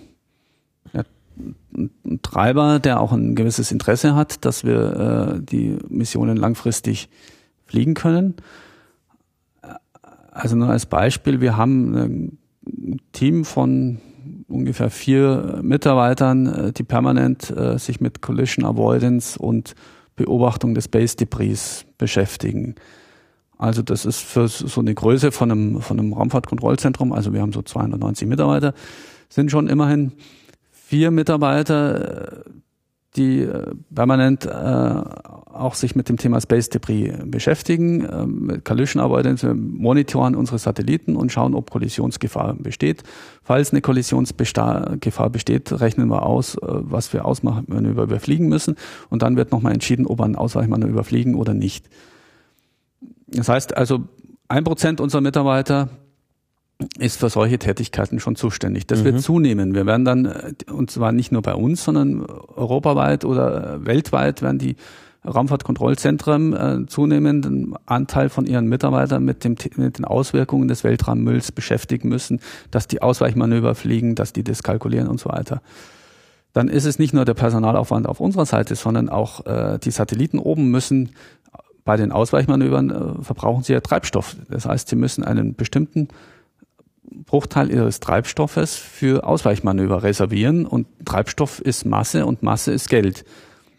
Das heißt, äh, ob ich jetzt äh, bei einem äh, Kommunikationssatelliten noch einen zusätzlichen Tra Transponder mit drauf tue oder den Treibstoff mitnehme, um ausweichen zu können, äh, ist äh, Geld, Geld wert. Ja. Mhm. Einen Transponder kann ich verkaufen, den Treibstoff nicht. Den brauche ich, um ausweichen zu können. Genau, und vor allem verkürzt er die Mission wenn man ihn verkürzt verbrennt. die Lebenszeit bei einer Erdbeobachtungsmission wie Terrasar. Mhm. Ganz genau. Das sind also Auswirkungen, wo wir sagen, wir bräuchten sowas, äh, wir würden gerne weniger Müll da oben haben. Das heißt, wir sind Interessent, äh, weniger Müll da oben zu haben. Auf der anderen Seite ist äh, die, die Raumfahrtrobotik natürlich aus unserer Sicht auch was Spannendes, weil es ist äh, wesentlich spannender, an einen Satelliten ranzufliegen, eine Anflugnavigation zu machen und dann hinzufliegen und den zu packen, als, sagen wir mal, den Erdbeobachtungssatelliten 15 Mal im gleichen Schlauch fliegen zu lassen. Wobei das Schlauchfliegen und die Formationsfliegen ist schon spannend, aber es gibt halt einfach andere Satelliten, die fliegen ohne Treibstoff und so weiter. Da äh, ist man nur ganz reaktiv. Also es ist auch äh, Forschung und Entwicklungsarbeit äh, und es ist was Spannendes an einen äh, Satelliten äh, zu fahren, hinzufliegen und den einzufangen. Das, äh, das ist äh, auch ein zweites Interesse natürlich von Raumfahrtkontrollzentrum. Und dieses Anfliegen. Also spannend im Sinne von einfach was Neues aus, auszuprobieren. Was ja, das kann man sich betrifft. vorstellen, wie, wie äh, es ist spannender, irgendwie einen Bagger zu fahren und mit dem Bagger irgendwas zu machen, als äh, Ja gut, aber bei spannend äh, geht es ja jetzt nicht nur darum, dass jetzt hier die Leute mehr Spaß haben, äh, es zu machen, sondern es bedeutet ja auch, man muss Neuland beschreiten, neue Technologien genau. äh, und Verfahren machen. Also der eigentliche wissenschaftliche Fortschrittsaspekt ist sozusagen auch interessant, weil das ja dann auch immer ähm, den, den Quernutzen hat, den eigentlichen. Richtig. Ich meine, äh, un, unsere Aufgabe ist, ist ja äh, im DLR, eine Forschungseinrichtung, ist natürlich die Grenze zu, weiter voranzutreiben, was machbar ist und, und nicht das Gängige. Also Kommunikationssatelliten im geostationären Orbit zu betreiben und in der Position zu halten, ist eine Aufgabe, die äh, kommerzielle Satellitenbetreiber machen, und zwar äh, zwei Dutzend Satelliten, 24 Satelliten, 30 Aber da muss nicht viel neu erfunden werden. Das ist Kontrollraum, die automatisieren mhm. und, und äh, wollen damit Geld verdienen. Da muss nicht Neues erfunden werden. Das ist Aufgabe der Industrie. Unsere Aufgabe ist es, äh, die Grenzen neu auszustecken und äh, neu Mittel, äh, mit, mit den Mitteln des Steuerzahlers neue Techniken zu entwickeln, die man später mal braucht, die dann natürlich auch dem kommerziellen Aspekt helfen. Weil man vielleicht in 30 Jahren irgendwann einen voll kommerziellen Betrieb hat, Abschleppservice hat. Genau. genau. So, ah, wir haben da hier noch irgendwie einen Satelliten rumhängen, der taumelt ein bisschen, den holen wir mal besser runter. Genau. Dann klickt man dann auf der Webseite, sagt hier, den hätte ich gern. Ja. Launch. Aber das ist jetzt zu kompliziert, dass, dass da äh, gibt's noch keinen, äh, die kommerziellen Betreiber warten da noch ab, bis, bis halt ein F&E-Institut äh, den Weg erstmal bereitet hat bis Forschung und Entwicklung äh, soweit ist. Mhm. Ja. Ist eigentlich in allen Gebieten. Und an der Stelle auch, erfüllt dann sozusagen ähm, das CLR ja auch eigentlich seine Kernaufgabe, die Bereiche abzustecken, wo heute noch hohes Risiko ist, dafür Lösungen zu finden, ja. um die Sache dann eben auch äh, urbar zu machen. Und um, um diese raumfahrtreporterischen Missionen vorzubereiten, haben wir eben, ich habe es vorher schon mal erwähnt, äh, sogenannte EPOS-Halle, European Proximity Operation Simulator äh, gebaut. Das ist eine Halle mit, mit Robotern, äh, ein Roboter auf einer Schiene von 25 Metern. Äh, da kann man den Anflug eines Satelliten an einen anderen testen. Das sind große Industrieroboter, die äh, Satellitenmodelle bis zu 200 Kilogramm äh, schwere Modelle aufnehmen können, also Engineering-Modelle und äh, die ganze Sensorik. Und dort kann man eben den Anflug von einem Servicing-Satelliten an einem Zielsatelliten testen. Den Zielsatelliten kann ich mit einem anderen Roboter ins, ins Taumeln versetzen. Und dann fliege ich an mit meinen Sensoren, mit meinen Kameras oder mit meinem LIDAR, was auch immer ich habe, äh, kann äh, die, die äh, na, nicht nur die Sensorik, sondern die Algorithmen auch testen, mhm. die quasi aus den Kameras, Stereokameras den Abstand bestimmen zum Beispiel und äh, kann dann die ganze Regelschleife des Anflugs testen, bis er zu einer Parkposition kommt, wo von wo aus man dann den Zielsatelliten greifen kann. Ist die Halle schon voll in Betrieb oder? Die Halle ist in Betrieb, ja. Das heißt, das wird schon getan. Das wird getan und äh, wir haben nicht nur die Anflugnavigation dort implementiert, sondern auch eine Kontaktdynamik. Das heißt, es gibt Kraftmomentensensoren, die äh, quasi bei einem Zugriff oder bei einem Docking auch messen, wie die Kraft ist beim Andocken, bei Kontakt, so dass man auch simulieren kann einen fehlgeschlagenen Kontakt. Das heißt, man ist ein paar Zentimeter daneben und dann muss man natürlich in der Simulation schauen, was macht man dann? Ist der Satellit, ist der Operator, ist der Algorithmus in der Lage, äh, wieder beim Zurücktaumeln wieder Neuanlauf äh, zum Starten und den Satelliten dann zu greifen? Das alles wollen wir testen in verschiedenen einzelnen Stufen und am, am Schluss wollen wir einen integrierten Systemtest haben. Das heißt, wir haben den Zielsatelliten auf einem Roboter, wir haben den äh, Service-Satelliten auf einem anderen Roboter, wir haben die kompletten Sensorik dran und wir haben die Kom Kommunikationsarchitektur mit ihrem Zeitverzögerung und dem Jitter, also dem, der Schwankung der Zeitverzögerung mit implementiert und haben die Kollegen dann im Kontrollraum sitzen, die quasi diesen Anflug dann steuern und so dass wir erstmal am Boden alles äh, simulieren und steuern können. Mhm. Das ist der Vorteil von so einer Testanlage, äh, die direkt im Kontrollzentrum implementiert ist. Das ist jetzt auch, sagen wir mal, jetzt Schwerelosigkeit auch gar nicht erforderlich, so sehr erforderlich, weil die werden halt dann sozusagen auf gleicher Höhe gehalten, die Bahn einzunehmen. Die wird ja simuliert. Doch, doch, die, die, Schwerelosigkeit ist ein Thema. Die wird in dem, in der Testanlage simuliert. Es, es wird also auch die, die richtige Bahn und das Orbit, äh, die Zustände im Orbit simuliert. Das heißt. Also simuliert durch die Roboter. Durch die Roboter, die halten natürlich die Struktur äh, der Satelliten. Und äh, beim Docken habe ich ja Kräfte, kleine Kräfte, die im Weltraum ein, ein Zurücktaumeln quasi äh, auslösen können und das muss ich dann äh, durch die, ah ja, verstehe. die Software oder die Testanlage simulieren können. Ja. Das heißt, diese Roboter halten einfach diese Objekte einfach an der Stelle, wo sie sein müssten, wäre alles schwerelos Richtig, etc. Genau. Und natürlich parallel auch noch irgendwie äh, nicht nur halten, sondern lassen die driften, als wäre alles schwerelos. Ja. ja. Im Weltraum bleibt es ja nichts an, an seiner Stelle. Wenn ja. ich quasi örtlich versetzt bin, zum Beispiel ein, ein äh, wenn ich zehn Meter höher als die Raumstation bin, fängt äh, der Astronaut oder was auch immer da ist, zehn Meter höher als die Raumstation, fängt an zu driften. Nach einem Orbit ist, äh, ja, sagen wir, es ist eine Werkzeugtasche, die ein Astronaut da liegen gelassen hat. Äh, diese Werkzeugtasche ist nach einem Orbit um 370 Meter in, in Längsrichtung weitergewandert. Aber wenn da jetzt so ein Roboter, also ich meine, was man nicht simulieren kann, ist die Abwesenheit der Roboter. Also man muss die Dinger ja irgendwie festhalten. Also so beliebige Taumelbewegungen sind jetzt auch nicht simulierbar, sondern nur in einem bestimmten Rahmen. In einem bestimmten Radius und, und aber man hat äh, sechs Freiheitsgrade natürlich an, an den Robotern und, und die Translationsfreiheitsgrade. Also das ist schon äh, das Beste, was man so auch auf, auf der Erde testen kann. Mhm. Hm. Und das ist dann sozusagen auch schon erfolgt. Also man, man kriegt die Dinger. Wir machen Vortests und äh, machen Tests der Sensoren. Nachdem aber bei der DEOS-Mission sind wir momentan in der Phase B äh, bis, bis äh, zum System Readiness Review. Äh, wir haben aber noch die Satelliten noch gar nicht gebaut. Also äh, Satellitendesign geht mit einer Phase C los und, und äh, D mit ähm, Bauen. Also es gibt noch gar keine Engineering-Modelle von den Satelliten, die dann das einfangen. Das heißt, das wird dann in der späteren Phase dann getestet. Mhm. Wir haben die Testanlage gebaut und haben äh, einzelne Komponenten bereits getestet. Also ist das noch sehr allgemein oder hat man jetzt sich auch schon so bestimmte Objekte äh, im Orbit ausgesucht, die man eigentlich so als erstes anfliegen wollen würde, wenn wenn man weiß, dass die Technik funktioniert. Also orientiert man sich da jetzt schon an irgendwas, was es so absehbar ist, was so in zehn Jahren ohnehin mal äh, entsorgt werden müsste, aber noch nicht mit der entsprechenden Restenergie versorgt ist? Ja, es gibt schon eine Liste, auch die ESA hat schon äh, eine Studie dazu gemacht, welche, ähm, welche Objekte sollte ich denn runterholen und an, an Nummer eins steht NWSAT.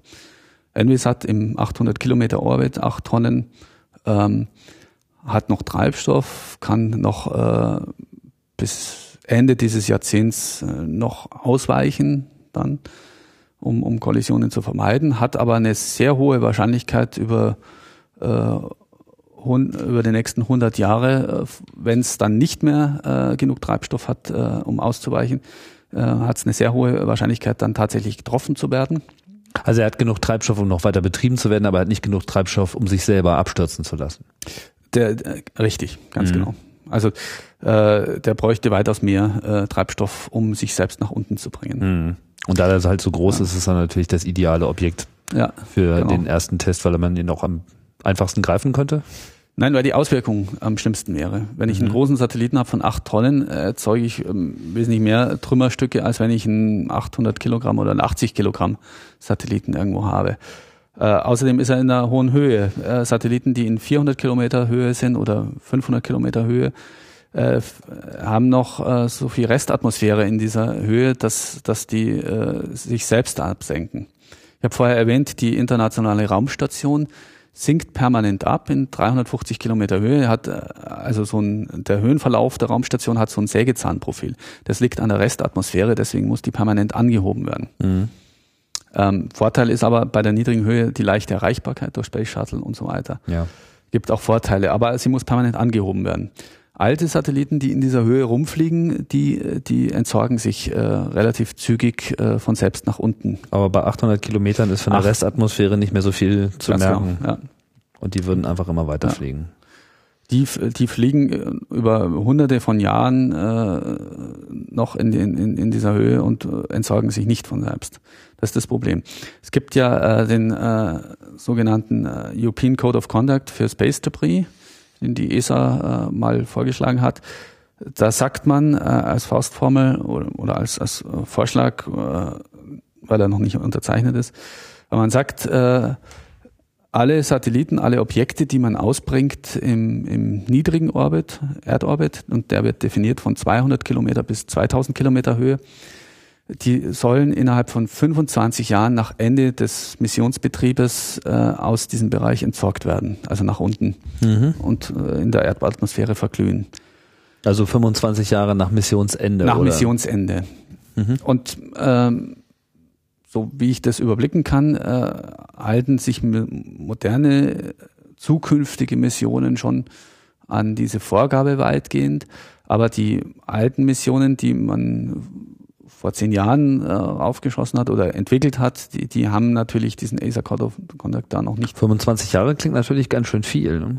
aber es ist so ein Kompromiss aus, wie viel Energie man jetzt wirklich opfern muss, um das Ding runterzubringen. Ja, lieber man weiß, dass er irgendwann auch mal wirklich unten ist, als dass er da ewig kreist.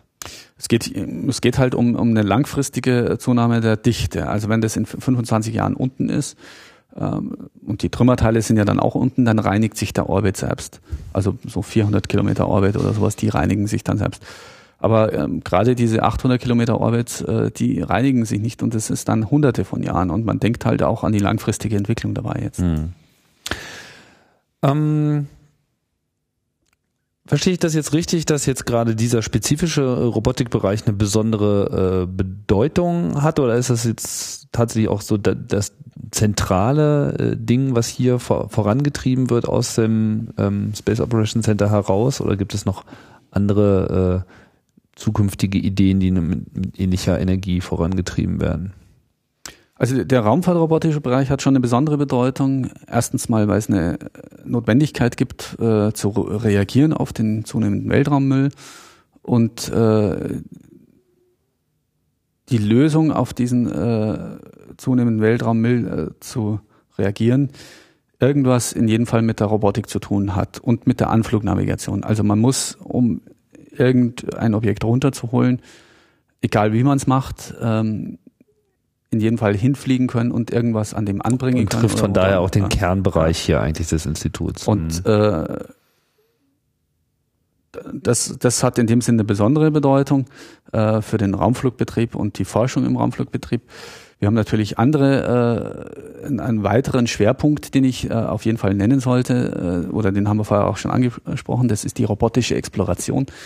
Ähm, das ist äh, ein Missionsbetrieb, der in Köln stattfindet, im Länderkontrollzentrum, der dann die Landung der, des Länders Viele, der mit der äh, Rosetta-Mission mitfliegt, äh, steuern soll im Jahr 2014 und 2015.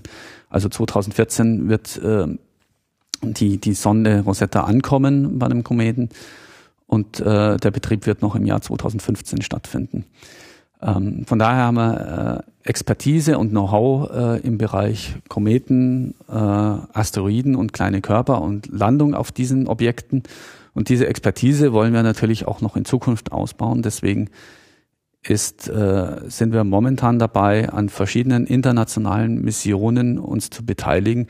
Ein Beispiel ist die Hayabusa 2 Mission, die japanische Mission äh, zu einem Asteroiden, ähm, die als Nachfolgemission zu Hayabusa 1, die ja sehr erfolgreich war, trotz etlicher Probleme, äh, konnten die Japaner dann noch mik mikroskopische Körner äh, von einem äh, Kometen mit auf die Erde zurückbringen.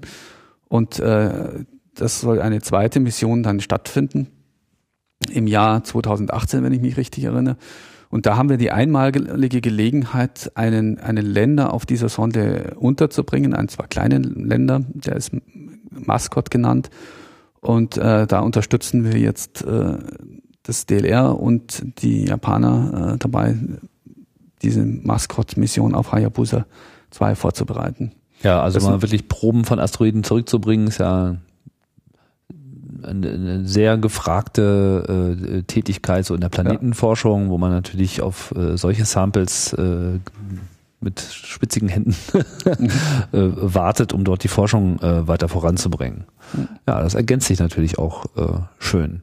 Wird denn, ähm, also das heißt, die, die der Rosetta-Länder viele wird dann von Köln aus auch konkret gesteuert. Ja, richtig. Ja, das ist auch ein ein sehr spannendes Projekt. Ich erinnere mich jetzt äh, gerade noch an die Details aus dem äh, Gespräch mit Gerd Schweben. Also mhm. äh, kann ich auch jedem nur empfehlen, da nochmal reinzuhören.